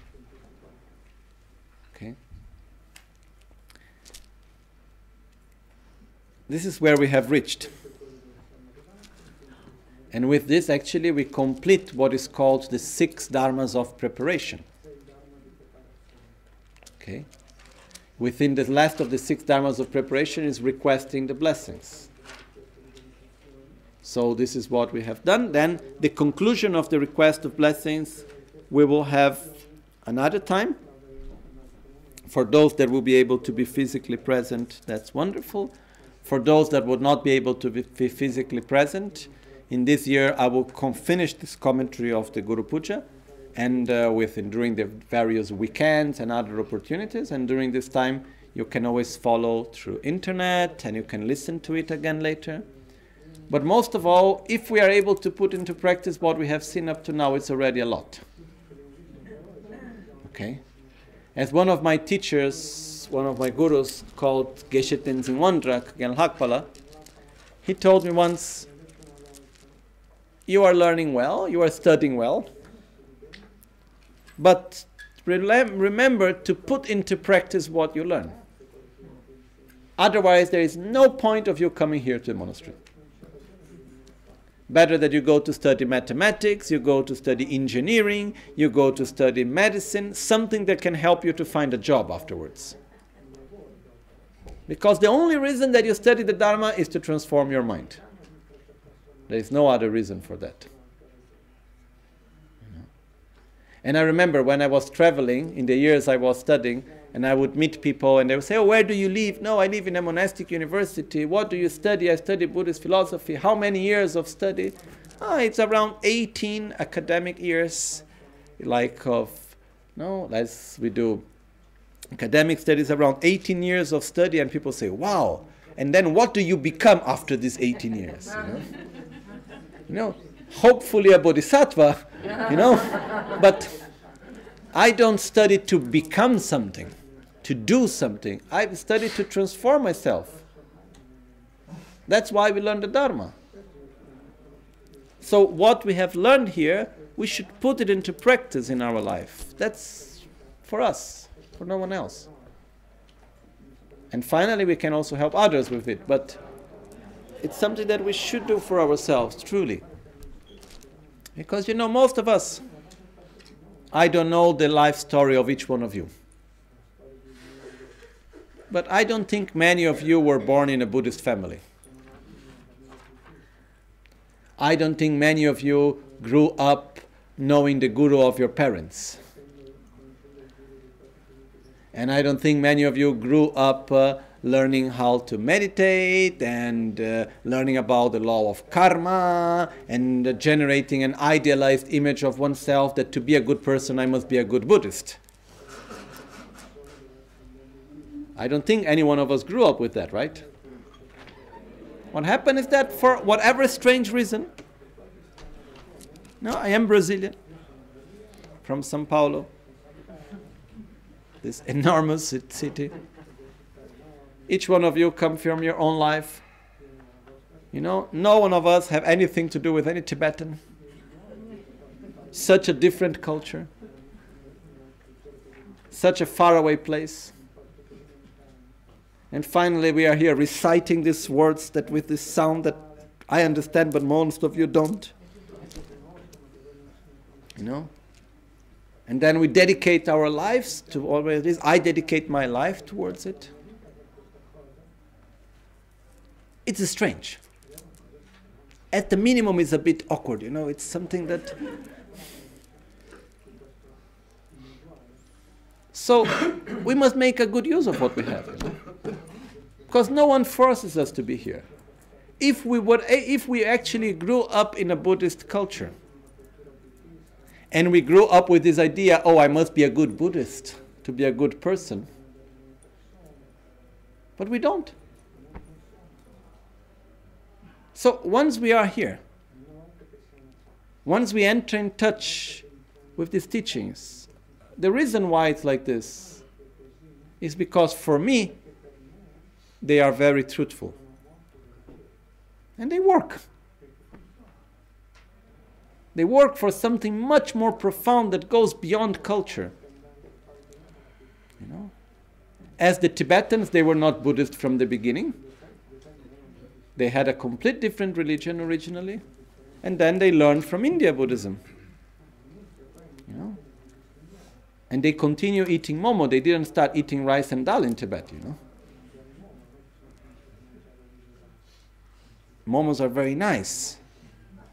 But as one great master once said, it's not eating momo that we reach enlightenment. You know? Which means that culture is culture, dharma is dharma. We respect the culture and we practice the dharma. We respect all the aspects of culture, the culture where we grow up, where you grow up, where each one of us grow up. We adapt the aspects of the culture that are not in accordance with the spiritual path. It's not because it's culture that is good.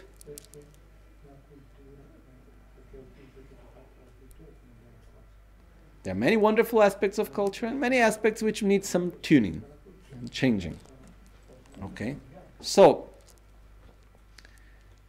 for whatever reasons, here we are, you know, dedicating our life within Buddhism, dedicating our time, putting our energy, you know, and I am Brazilian and soon I will die.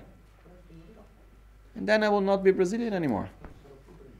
And then who knows where I will be reborn. And then again, another culture, another identity, another worldview. And then I die again. And then another worldview, another culture, another food, and like this we go on. And then we die again. But in between there is something that continues. There is something that has started in this life and that continues. And will continue when we die. This is what we need to take care of. The culture is not important, because the day that we die, the culture goes away. That's a very superficial part of our life. You know? What is important is what happens deep inside of us. It's the imprint that we create. It's the love that we cultivate. It's the morality that we are able to keep. It's the state of wisdom that we generate. It's the actions that we do, that we take with us as our life goes through. So don't be afraid of being truthful to yourself. Don't be afraid of doing what is right, even though it may be difficult. And in front of the choices that we find ourselves in life, that we will constantly have. We will constantly find ourselves in making choices.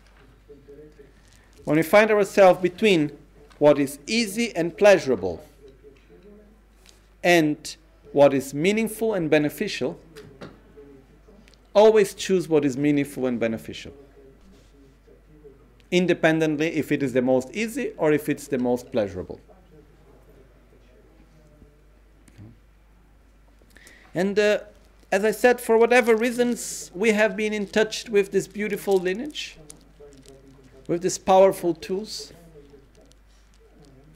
Is this the only lineage that exists in the world through which Buddhas manifest? I don't think so. I think there are many very special lineages, many wonderful teachings, very valid systems. But the point is not knowing systems, the point is following one of them. Buddha himself said, once you have reached the other shore,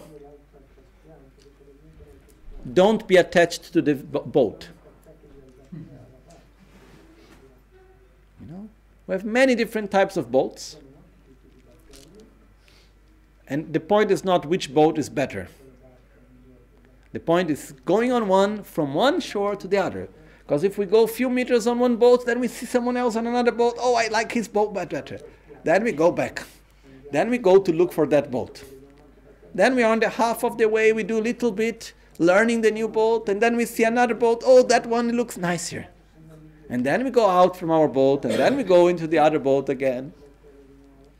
Until we are able to go into it, you know?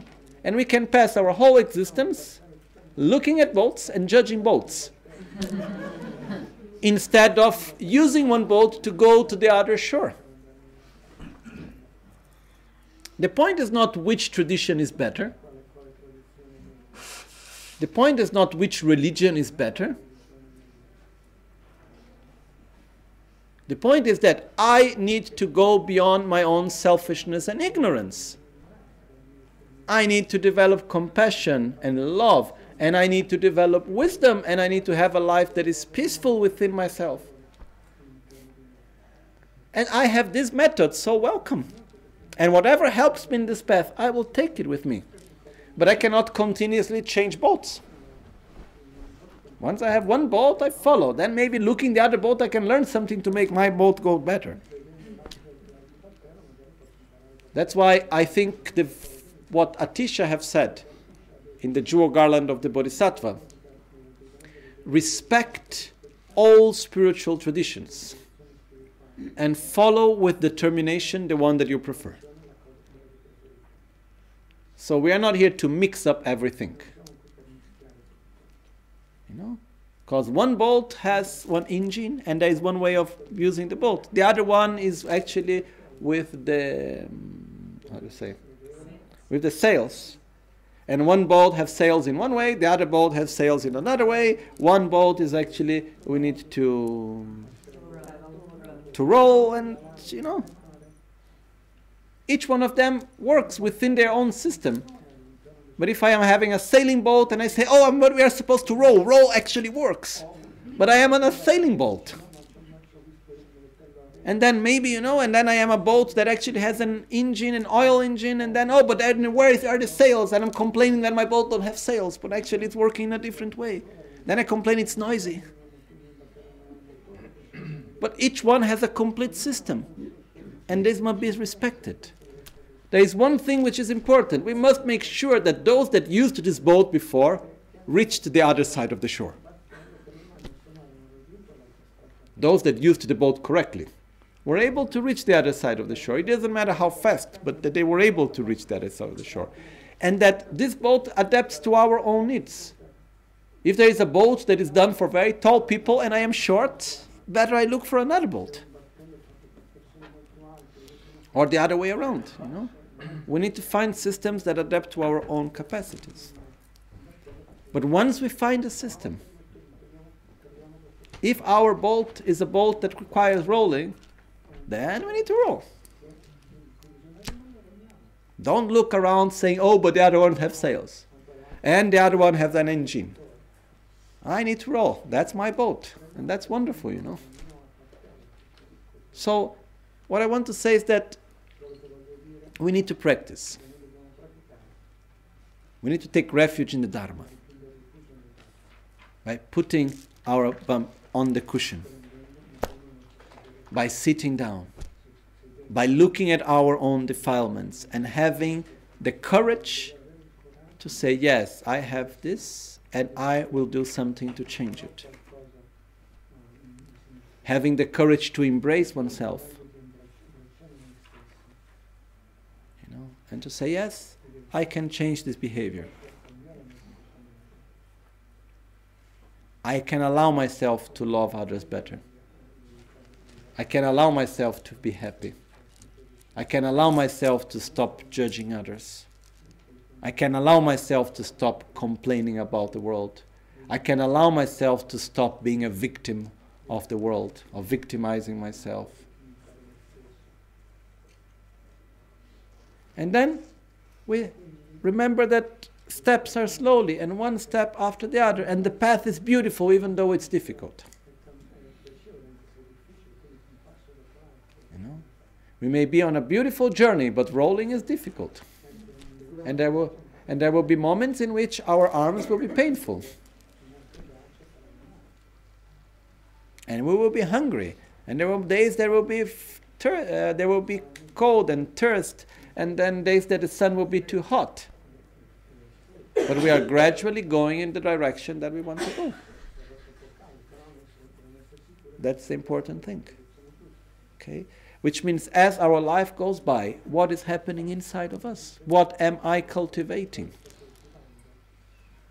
That's why it's very important to understand that Guru Puja is not just a recitation, it's a dedication of life. To truly practice Guru Puja, it means to do something that takes every aspect of our life into it. When we sit to meditate, that is very important. When we are talking to friends, when we are doing our job, when we are with our families, when we go to see our Guru, at every moment. The way how we wake up, the way how we wash our body, the way how we eat. Everything can be part of our path. And actually there is no alternative.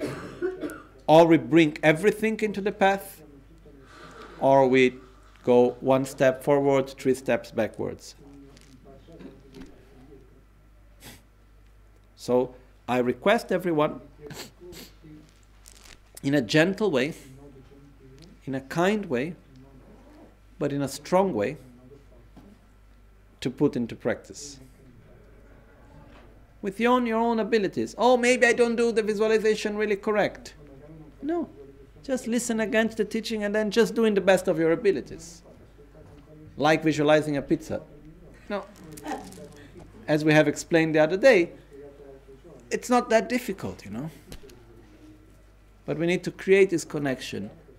We need to cultivate these qualities. And if we do it, it works. But then it depends on us doing or not, without the expectation that, oh, I will gain this or that in a very short period. And remember, the path is not necessarily pleasurable. Very often, as we move along the path, our own defilements appear strongly. We find ourselves into situations that are difficult to deal with. Normally, when we practice the Dharma with true sincerity, life doesn't become easier. That's good. Because when life becomes easier, we become lazy. We don't do things to change ourselves. When we are constantly, one after the other, in front of challenges, to keep our morality, to keep our connection, to keep our faith, to keep our correct behavior, to be able to how to see reality in a correct way. You know, we have many challenges all the time to deal with our own emotions and our attachments and all of that. That means we are practicing. Okay? So be careful not to use our own practices and Dharma to create a comfort zone. We should use the practice as a means to deal with our difficulties and to overcome and to cultivate our qualities. But again, when we have peaceful moments, don't worry. The thunderstorm will come. But in the meantime, enjoy it and cultivate the qualities. Okay? But when the storm comes, rejoice. Now I have the opportunity really to do something, to see myself in the mirror. It's not easy to see ourselves in the mirror. We don't want to look at our difficulties, at our defilements when everything is good, no? When life is good, we want to enjoy. It's like if you go for holiday, what do you want? Just to be nice and happy and everything look good and be well? Or you want to deal with your jealousy and you want to deal with your envy and you want to deal with your fears? No, I want holiday. No. But life is not supposed to be holiday. We can have sometimes holiday and we should enjoy when it comes.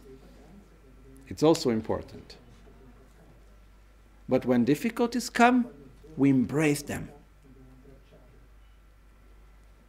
Because that's when we really need to practice. That's when we really need to do something about it. Because life may put ourselves, especially when we do put an effort to practice, in situations where we have no much choice. And that's good. Or we practice, or we continue in the same cycle. Or we put an effort to change our behavior, or we continue in the same cycle. And once we are near to a highly realized Guru, you know, we will have constantly opportunities to show us what we need to change. You know? And as I saw one time Rinpoche, it was so nice. Came a person, and then Rinpoche gave a particular advice, said something to this person.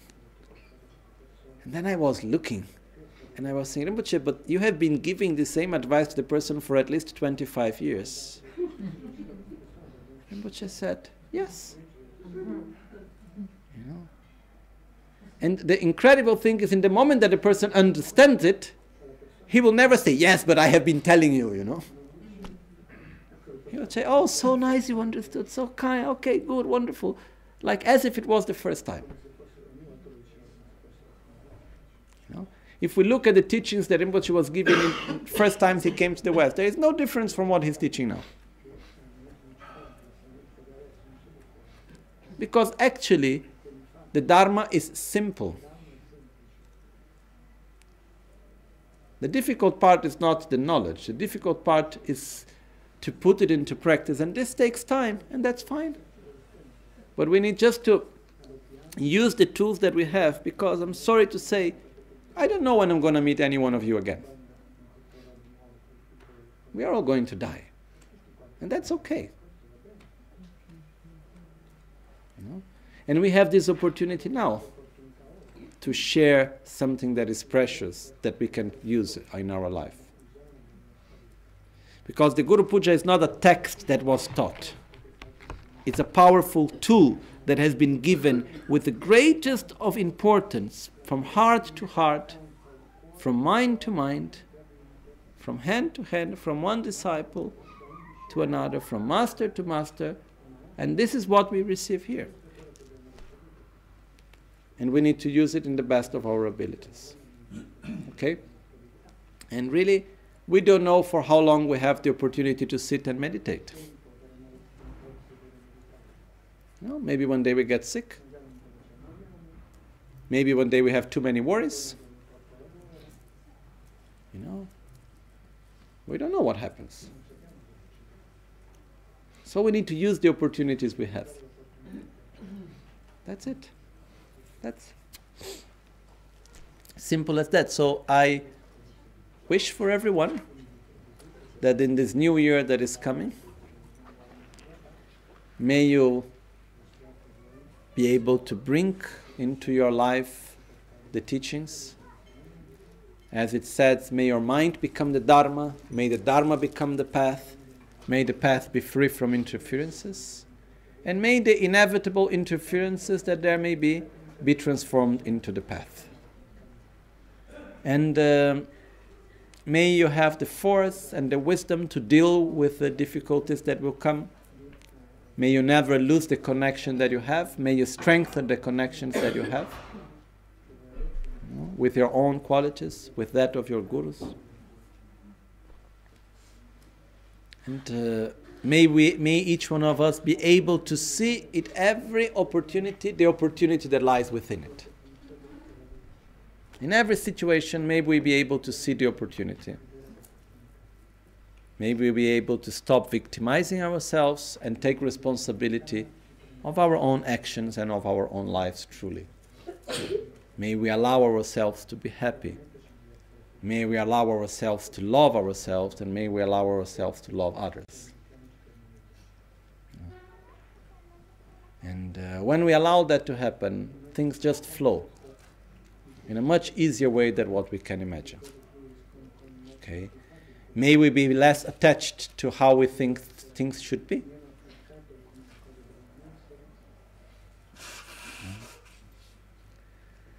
Anyhow, we could go on and on for hours and hours here today, but I am extremely grateful to each one of you having given me this opportunity, these days, going through the text of the Guru Puja.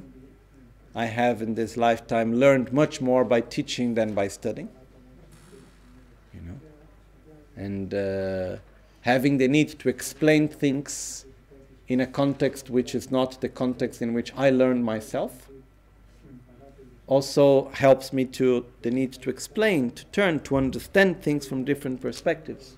And this is very beneficial for my own path. Okay? So I am sincerely grateful to each one of you.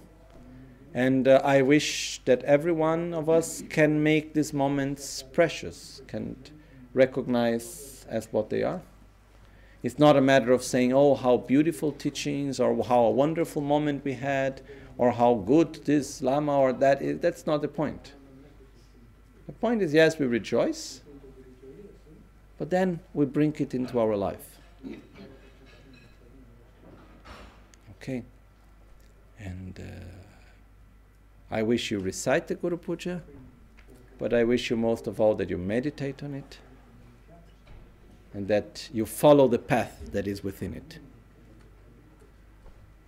Okay. So we make our final dedications.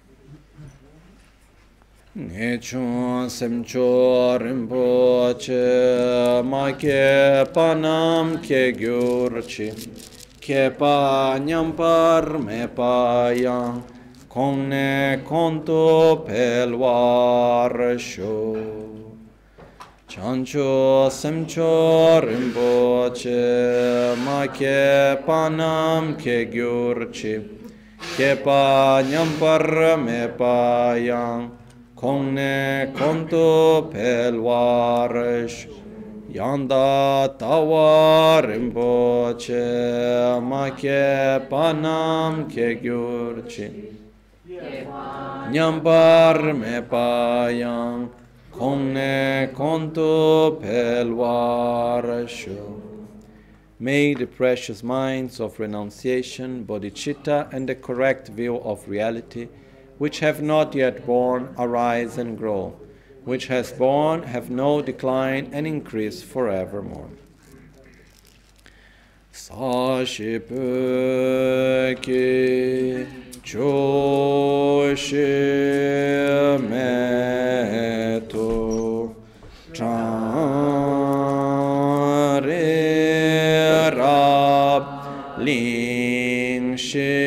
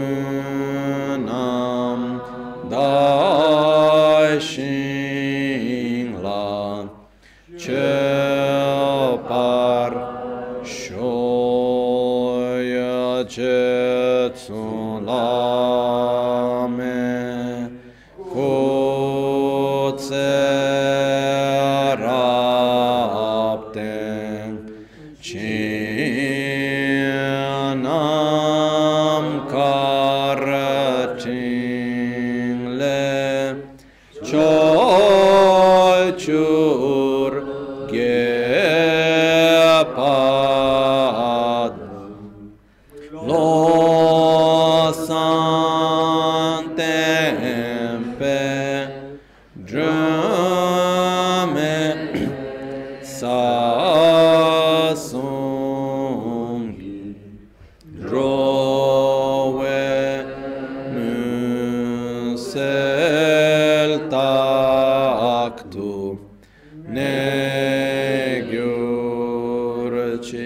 Idam Guru Ratna Mandala Kam Niryataya Kewa Kuntu Yanda Lama Dan Drame Cheki Pela Long Churchin Sada Lamge Yente Rabzone Dorje Change Kopa Nyurto Vishu Nimo delle zendele, nime kuyan delekshin. Nize tatu dele. Pe kuncho sumke chingilob, kuncho sumke modrub sol, kuncho sumke trashi. At dawn or dusk, at night or midday, may the three jewels grant us their blessings. May they help us to achieve all realizations and sprinkle the path of our lives with various signs of auspiciousness. Repeat after me. Sem chö sudro. Sem chö sudro. Chö lam tudro. Chö lam tudro. Lam la parche. Lam la parche. Miyom arshon. Miyom arshon. May the mind become the Dharma. May the mind become the Dharma. May the Dharma become the path. May the Dharma become the path. May the path be free from interferences. May the path be free from interferences. Possa la mente diventare il Dharma. Possa la mente diventare il Dharma. Possa il Dharma diventare il sentiero. Possa il Dharma diventare il sentiero. Possa il sentiero essere libero da interferenze. Possa il sentiero essere libero da interferenze. Mi me tserwe Chenrezig Drime Kinte Wampo Jampelian Duopon Mal Jonse Esan